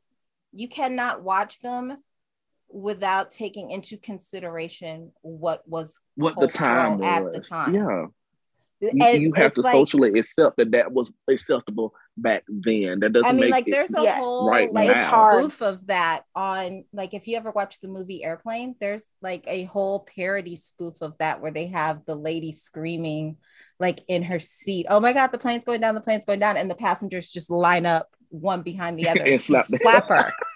Like yeah, I get it, certain things are going to hit you wrong, but you also have to understand that I you're understand that not it was of you're the not time. watching through the lens of when this was written when it was presented what what media was back then Like, Like, I we're watching it understand now, that it but like, oh wasn't my- very much of its time. I get and respect that Roman and John. Because back in the Roman day, and those Marlena women probably would have been like, "Oh, were- a man! He slapped the hell out of her. He's a man." like I respect Like- that. I respect that Roman and Marlena were like special to the show or and fans, but I never got into them that during that era. And but you weren't there yeah, but I'm watching it right now, or not right now per se, but like I've been. but you're watching it and- also like you're not okay like when You- uh, you- that doesn't give you the right to discredit it because you weren't watching then in that moment. You're Like watching with the 2022 mind view.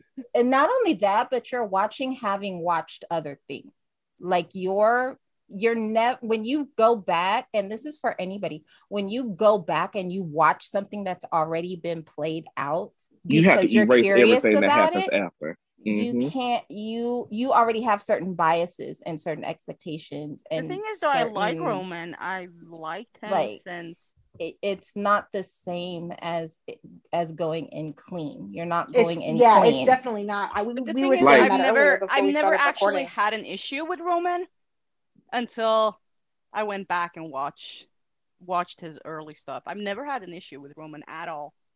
Um, I noticed a lot of fans on the timeline did, but like for me, I was like, I, I never ha- personally had an issue with Roman. But when Yeah, I, we're not saying it's just you, but we Yeah, no, that it's a not lot just with you. the Roman and Marlena thing. It, it's And- not I- even just I- that. It's just like like because Like- for like me personally, me myself, um, I don't really speak a lot on Luke and Laura from General Hospital because I missed the years that made Luke and Laura Luke and Laura. Like that whole phenomenon that they became, I, that was before my time. I was not there for that. I got Luke and Laura in the 90s. And so the Luke and Laura that I got had Oh, you got the toxic version. yeah i had like a, I, I had a few good months with them and then like from the moment lucky got shot their stuff started sliding off the rails I don't even think you got months. I think you got weeks because they didn't. They came back. I want to say in October of '93. Yeah.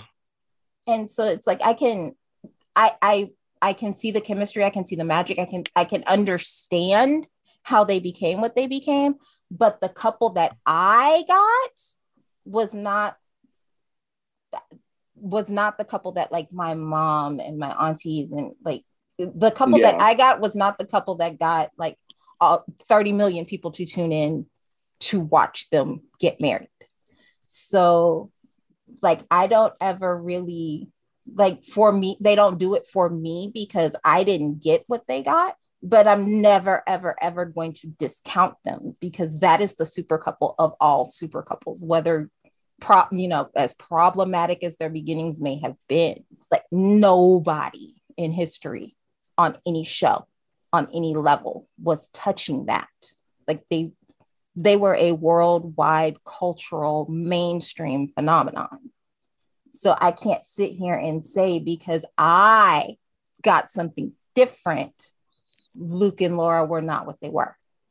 I mean, that makes sense. see, I keep keep in mind when I watch throwback episodes of any soap, I go in with the mindset of all the shit that I've seen and I know about after this moment is delete. It's not in my head right now, which is often why I end up falling for couples that I know are doomed at the end.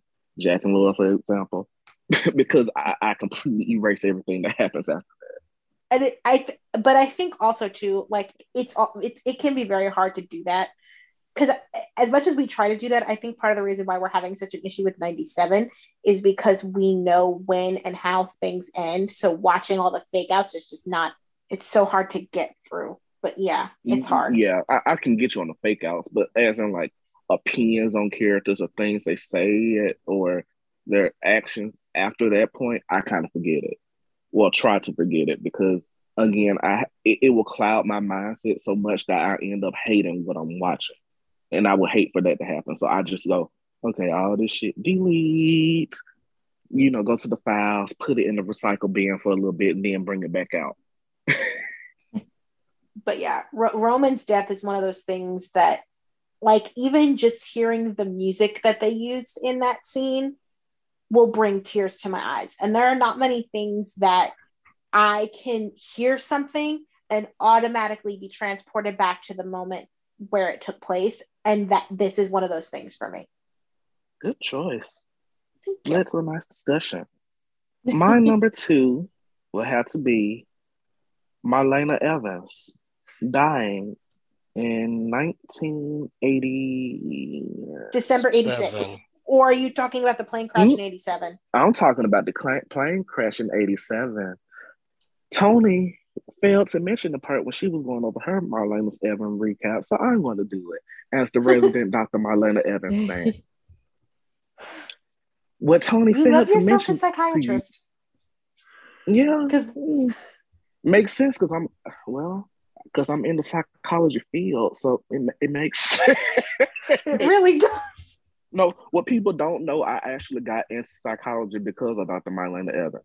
So, what Tony failed to mention was when Marlena quote unquote died in that um house crash, what explosion, yeah. She actually didn't die because soon after we saw Marlena's funeral, we hop forward to an island and we see Marlena swinging on a swing because she didn't really die. and um, honestly, shout out to the Days writers because had I not known like that was going on, that would have been an experience to watch.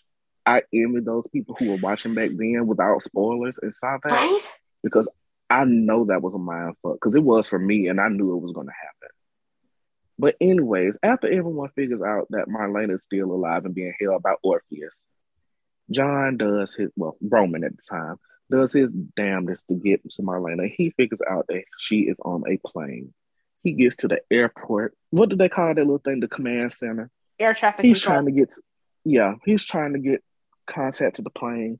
You hear my Marlena over the intercom pleading with the plane oh, please stop. I don't want to die. Please. Yeah. I don't know why I can't find the words today. But please, please stop the plane. I don't want to die. And next thing you know, they pan over to the sky and that hole just blows the fuck up. And all you hear is Roman yelling, no. And honestly, You don't even hear on- it. You literally see it. Like they, you don't. You just it goes silent, and you just see him silent and you see, screaming. like and the reason I put this on my list because I was recently watching the Never Say Never, the Deidre Hall story movie. And they which is on Amazon back. Prime for those who might want to check it out. Yes, it's really good. It, remember when I brought up erasing things that you already know? You have to do that because she plays with the timeline a little bit. Yeah, But it makes sense though at, at the end when she talks about 20 long years. So it made sense why she kind of condensed it. But yeah, back to what I was saying. Very good stuff. I wish I was able to see those scenes live, spoiler free, not knowing what was going on. Because my God, that was amazing. So, number one. Before we go on to your number one, there's a piece of this you forgot to mention.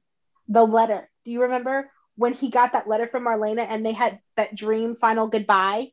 Yeah, but I try to forget that mainly because it was kind of um like shitted on with Marlena coming back. But it was Because so remember- beautiful. It was good. It was great. But remember when Marlena came back as a ghost and told John to move on? Oh, we're so beautiful. Okay, now we can it, move on. It was, but then she came back and then I was like, well, who the hell was that? But anyways, Nick, number one. Uh, my number one is a tale of two Davids.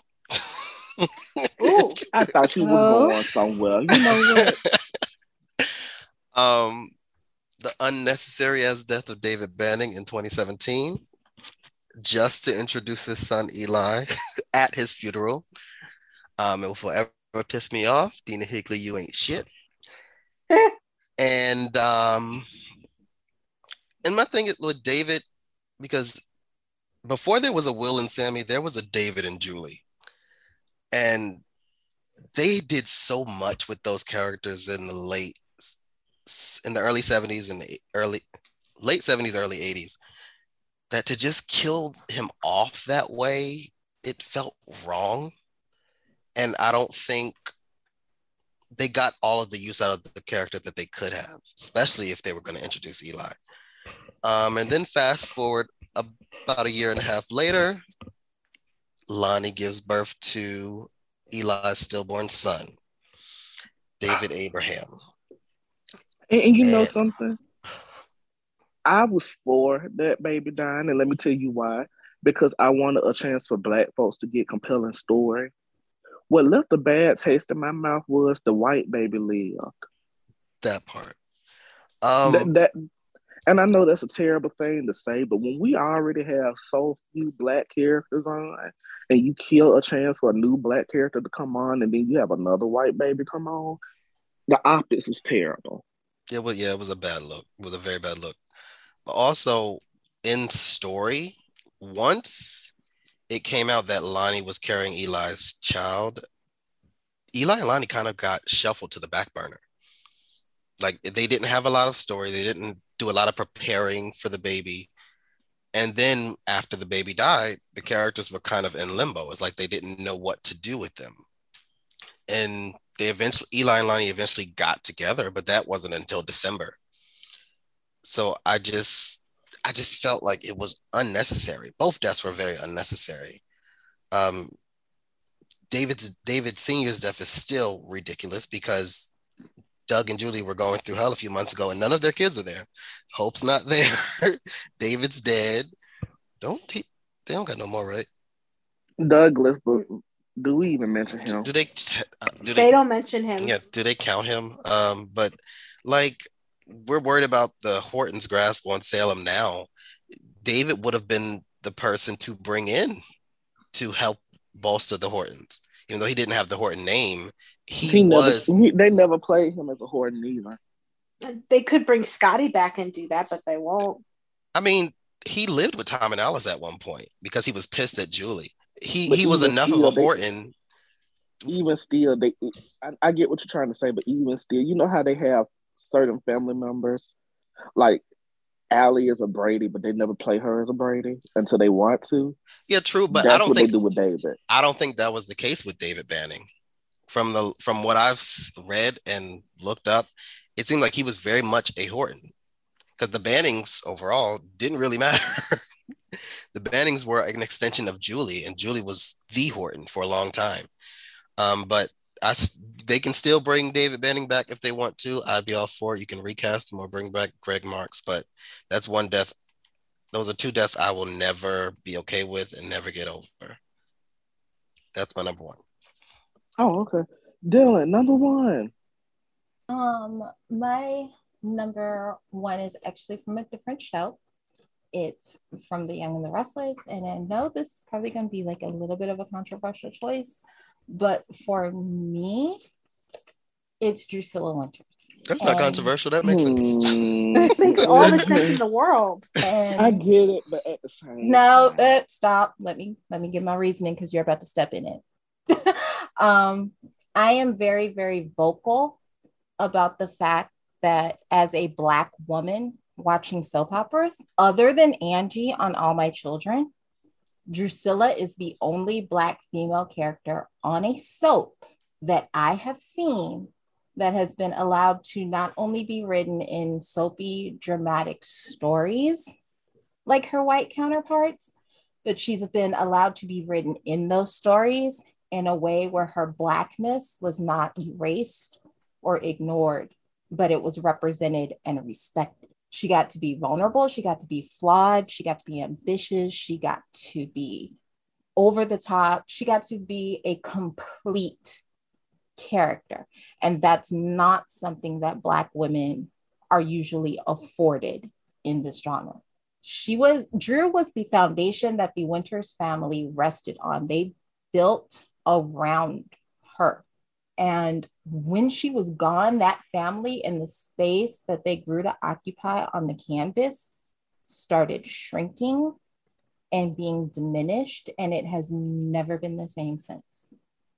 There has never been another character in daytime like Drucilla Barber Winters and knowing the way that Victoria Rowell had to fight backstage for this character, I don't think that there ever will be another character in daytime like Drucilla. And for me as a Black woman, that is a really, really bitter pill to swallow. And I'm just, I'm never going to stop missing what she brought to the table. I'm never going to get over her death. I'm never going to stop being upset about what's happened to her family in the aftermath.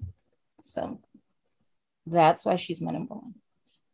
See, I have mixed feelings because on one hand, I get you, but on the other, I honestly don't want her going back to that show, mainly because of the way she was treated by her white counterparts. Yeah, I get It- that. like It, I it, like I it's like, it would take a lot knowing what we know like it would it it would take a lot to i don't know it's like yeah it's like i miss her but i don't know that i would ever want victoria rowell to step back into that situation in that environment because it feels very much like I said, it, it was a it feels very much like Miss Sophia. All my life I had to fight. you know, and I I like seeing her thrive and seeing her do what she's doing and and be in a, a place where she can create and she can bring things to life in an environment that works for her. But it's just like for me as a fan of the character, I just I really, really miss Drucilla. And I'm just I'm not ever gonna stop missing her. I feel because I, I was thinking about that the other day actually because I miss the character a lot, but it's like, fuck, man, do you really want someone to go back to that? Yeah. to that? Because me personally, I wouldn't stand for it, and I and I have a thing like if I won't stand for it, I won't. Yeah. I, I can't make any especially a black person, but any other person go through that. So, yeah, and it sucks because you're right. She played a pivotal part in black women getting story. She's the only, if we're being honest, other than Angie, who did. Lexi, maybe a close third, but even still, you see why she left. It's like, damn, this genre. Tony, I mean, Aria, number one. So, um, my number one is, I think, what was Dylan's number five. Zach Brady's death in 2006. Um, it's one of those uh character deaths that I've never, never ever gotten over. Um, mainly because of the outstanding acting from all involved, especially Kristian Alfonso, who never got nominated for her acting, and till this day I still don't get it. Um, but when you actually think about how heartbreaking this death is and how little time like it's heartbreaking because like Bone Hope barely got any time with Zach. Like six years, not even six years, no, four years because the years. first two years of his life he was gone. They got like three years. It's kind of like like when I wrote this down, I had to think about his timeline and like for the first two years, like it started from the fact that Bowen Hope didn't get a chance to raise him for two the first two years because of the baby switch, and then the truth came out, and for the like three following years, everything was fine for it to end with Chelsea being the one who killed him. So it was so heartbreaking. He was just a little kid, um, just minding his business, and then he got killed by his sister um, and this his death um, it did leave an impact on their lives. I remember the conversation before, and it drove a wedge between Bone Hope for a year. So that is why it's my number one. I still cannot believe Kristian Alfonso didn't get nominated. I will die mad about that, literally. Same. Um, yeah. So yeah, this is my number one. still to this day, those scenes, oof, they get me. Oh, every time. Tony, number one. My number one um, is similar to Ariet's in that this is the death that actually stuck. This is the one death that actually stuck. But it was the catalyst to so many stories that I think the entire trajectory of the show would have changed had this character not died. And that character is Isabella Toscano. Like oh. her her death is so painful and it just it guts you. But so much story came from her death. Like i do not think that the john and marlena affair would have happened the way it happened if isabella was not dead. But backtracking like john and isabella were were married. They were together. They had little brady. Brady was about five months old and Isabella was starting to suffer from some back pain. So she went to the doctor. Her best friend Carly was a doctor. So she went to Carly, and Carly ran some tests, and she had pancreatic cancer and she was dying. And she, at that point, I think, had either weeks or months to live. And we literally saw her get the diagnosis. We saw her tell everybody. We saw John in complete denial. Like, John would have gone broke trying to save her life. Isabella had to go to Marlena and say, Look, I need your help. John is not accepting the situation, and I need you to help him see that there is nothing that he can do to fix this. And I need you to be there for him when I'm gone because I can't be. And then you you see how much she means to so many people. Like she was Jack's first true friend. Victor, her father, he started acting like a decent human being once basically once she got sick and her death completely changed the trajectory of his character. Like when you look back and you think about it so much of this show would be completely different if isabella had not died. And for that that is my number one. That is well a good then. choice. Thank you. choice. Well, then I guess it is time for my number one. My number one is the most recent death, and it is Dr. Laura Spencer Horton. They killed Laura. Why am I They- not they killed surprised? her. right? They killed her dead. They killed her like a two dollar an hour stage hand. Go I- on, sorry. You're a stagehand, not even a day player. No, a hand. Oh my god! I Oh Lord. Nick brought it up earlier. Dylan brought it up earlier. Why are y'all killing still viable legacy characters with so much potential for story? You had her involved in this Gwen mess, which was totally out of character. Is it not? Is it? uh, Am I just being a stan, or was that out of character? Because the Laura I knew, once those checks stopped being cashed, she would have told someone. that that's where like I I could see Laura lying to protect Jack and Jennifer's marriage. But once she once the checks stopped being cashed and if she realized that the mother was gone or dead, there is no way that she would have left Gwen in foster care. That is where Exactly. Yeah, that's where they went hard left. yeah. But even with that, I was trying to work out the timing because at that time, wasn't Laura still like feeling Jack? She kind yeah, she kind of was, but she which also they bastardized as well.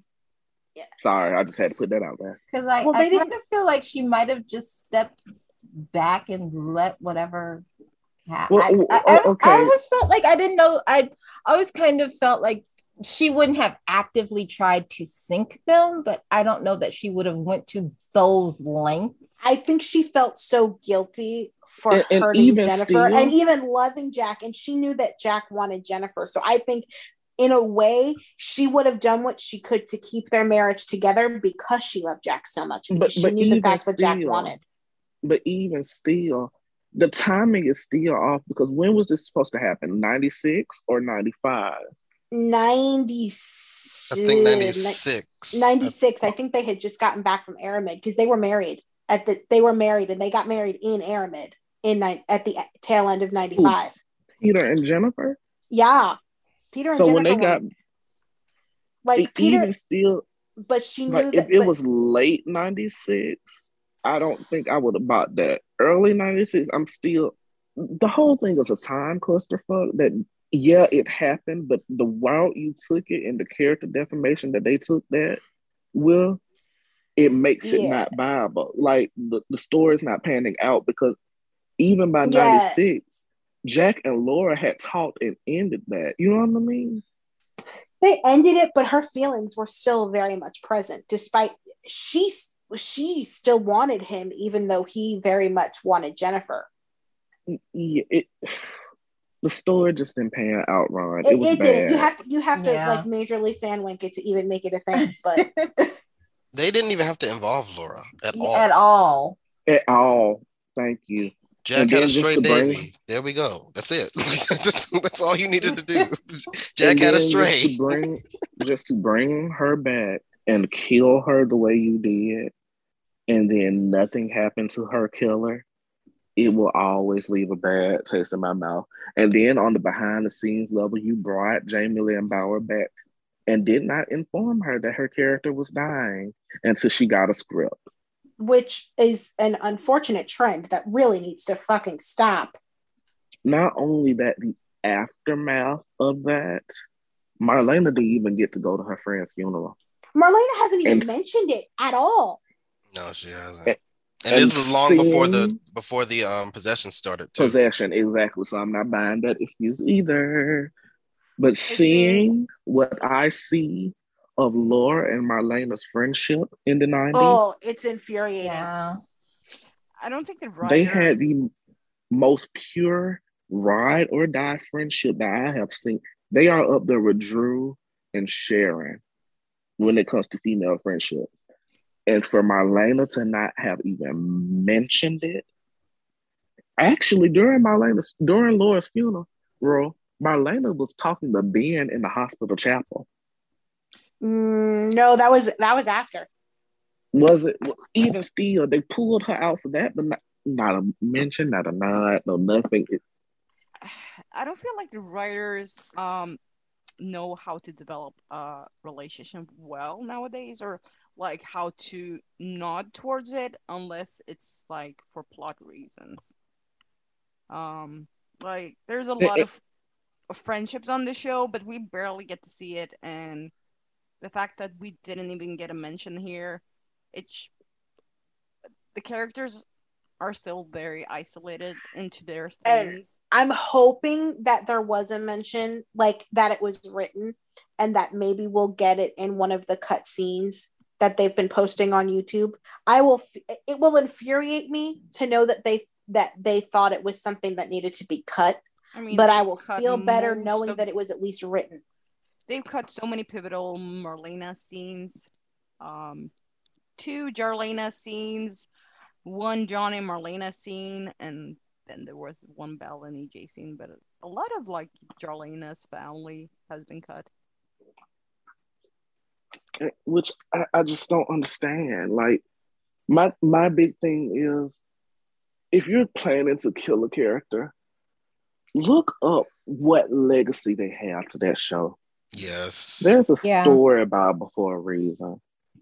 There's Wikipedia's for a reason. There's n- n- Hell, there's there's nothing that you Twitter. could have. Ask. But Yep. Ron isn't that kind of writer. Not, to be honest, not just Ron. None of these writers are that kind yeah, writer. it's not They- just him. They Yeah. do not care. True, but like They're gonna write. They're gonna write what show they want to write, and give it whatever Whether vision it they plays- have, re- It's very- regardless of how fans feel with the character's history, anything. It, it- it's it's bad. It, it it makes your whole story after that terrible because people don't forget stuff like that.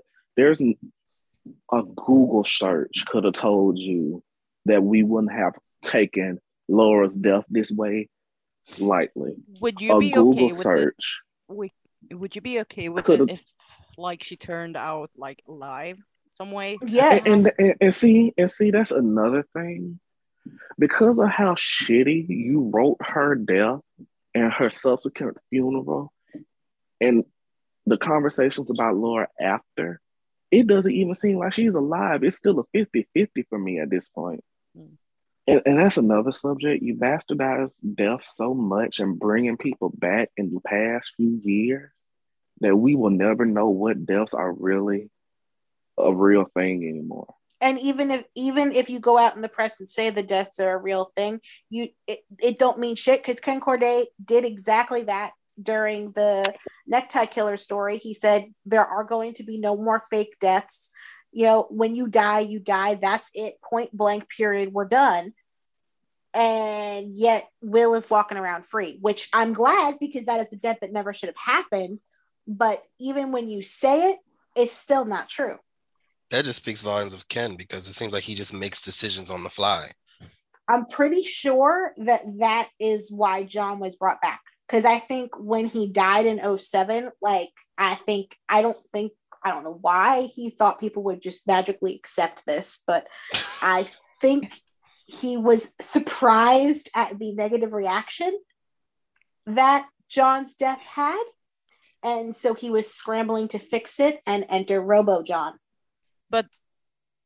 Didn't that happen like really close to each other? Didn't John die in October 27 and, Mar- and John, Robo John started to unfold in like January 2008? Yeah, but I think they were still relatively close to air by that point. I I think they they were still time to pivot it. I don't think they had they were still like a month between tape to air at that point, so they could have This is why they it. should should stay that close to like from tape to air because it gives them time to change things. They can't And it- budgetarily speaking, and I yeah, I, we just kind of have to accept that at Yeah. this point.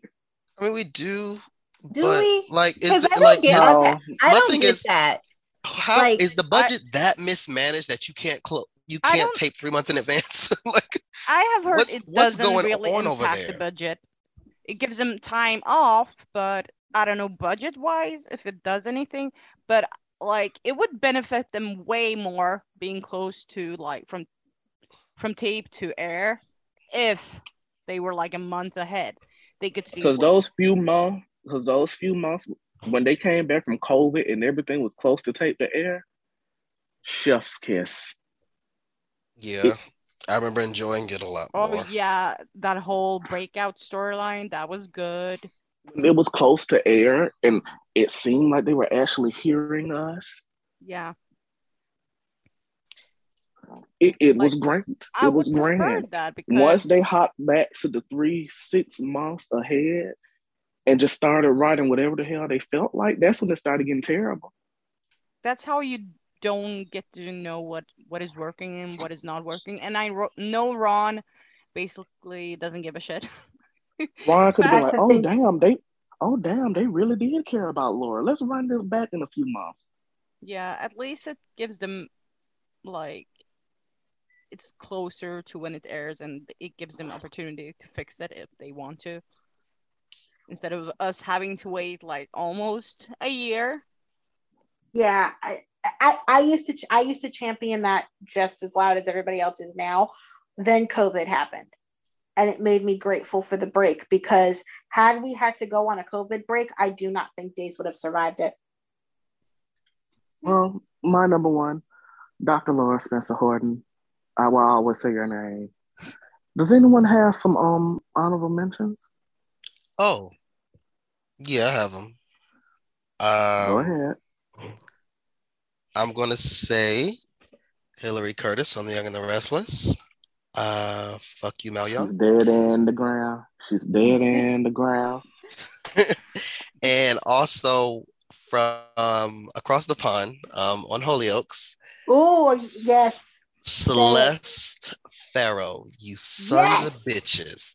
Fuck you hoes. I'm so sick of that shit.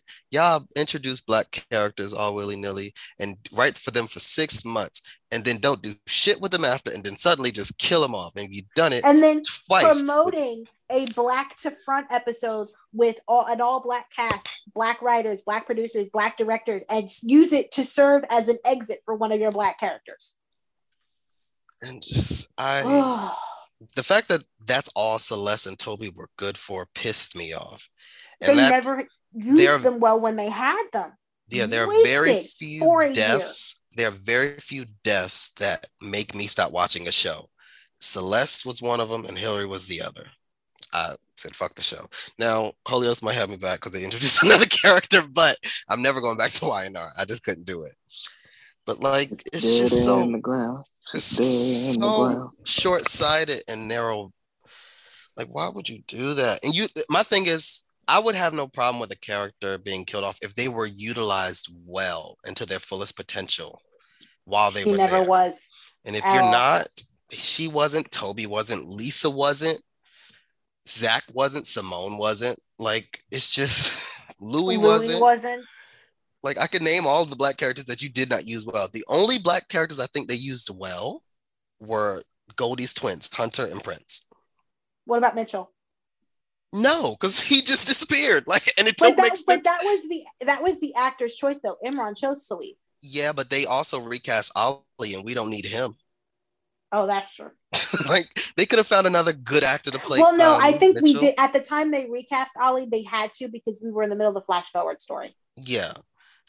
But they could have found a way to reintroduce Mitchell by now. There's But- him being gone this long just don't make sense. That's that's a, a that's a thing that all soaps do with specifically with characters of color. Yeah. They uh, they will go through 23 white girls to find the right one. But you know, Haley Chen. Oh no, well, she's just not working. We're just gonna kill her. You know. Z- Yep. Zoe Buckingham. Well, Kiara wants to go. We're gonna send Zoe off to model on a job and then just never, you know, come back to her life or her apartment, get her things. Like, no, we're not. We're not doing any of that. Like, but but they will scour the earth to find the right white girl to make these white characters work. But if it's a character of color, it's a one and done. You might get two. Or half-ass recast out of spite, Frank.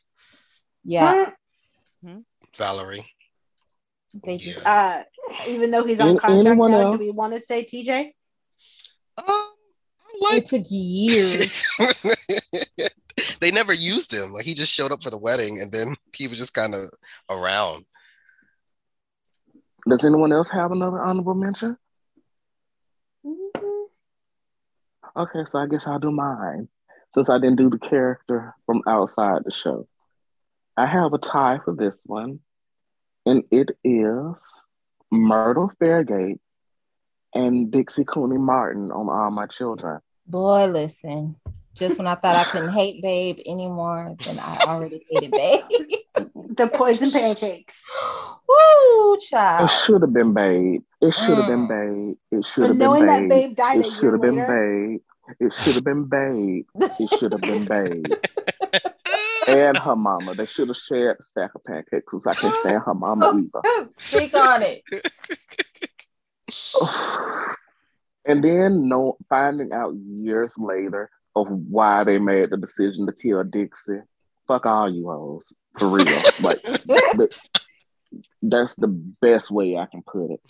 They killed a real ass, trill ass bitch from the South, and I'll never let them forget it. And as for murder, Have you watched it yet? same- I, I've watched it now. I feel the same way about Myrtle Fargate as I do about Alice Horton. That's the town, sweet lady. Like, Yeah.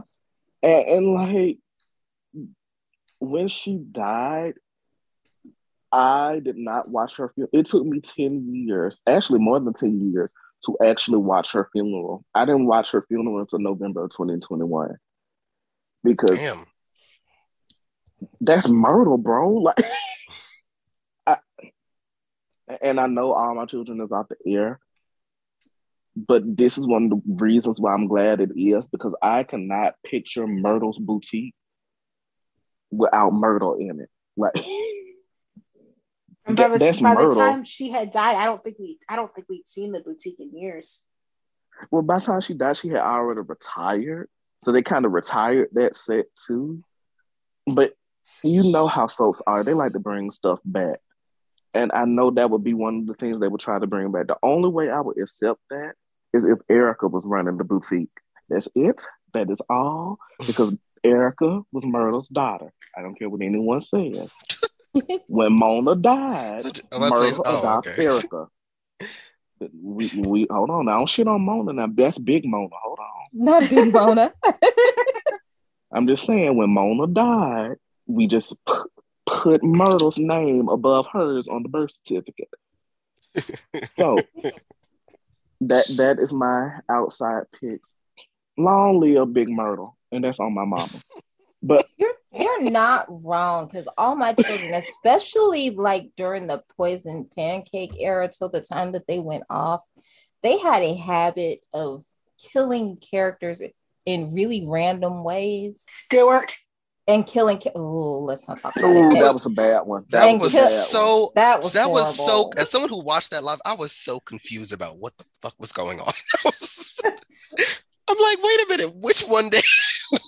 No, it was the reactions when they pulled back and saw it was Stuart that got me. Yeah, that Yeah, that was sad. baby. I will like so many times their cast had to save them from Yeah. terrible decisions. Like, uh, listen, he was not my favorite character, but Josh Madden should have never been killed off. If you are going to undo a historic, Listen, if you're going to undo Moment. Erica's abortion, you don't get to redo it w- later. like, uh, you you don't kill, you, and then they killed him off basically Stupidly. for nothing. Yeah, Like, that was it random so too. I it was, so I was watching random. then too. because he was because he had already left. He was already off they the rolled him campus. Yeah, was Colin had gone. already moved on. He was gone, and then they brought him back just to kill him for spare parts. Like, what are y'all doing? And, and What see, are you Myrtle was doing? one of those. The actress died for Yeah, Myrtle, Myrtle. but- Myrtle made sense. but- Myrtle But Steve, even Steve, that's big Myrtle. Yeah. I don't think I'll ever get over that death. And my other honorable mention is Jennifer Rose Horton. Um, I- I'm not doing this with you. Sir, when she left for Boston and died in that plane crash, I just. Sarah, she's I gonna be never on, got she's over it. gonna be on our screen in like two weeks, FYI. Just so you're aware. not my Jennifer Rose because she died. So long live Jennifer Rose, and that is this episode, you guys. Um, what? You are a mess. A mess, but we love you. Um, and that is Well, that is our humble little episode. Tune in next week for the new and improved Soap Dish Salem style. Say goodbye, everyone. I'm going to go make a drink. Bye, everybody. y'all. Later, y'all.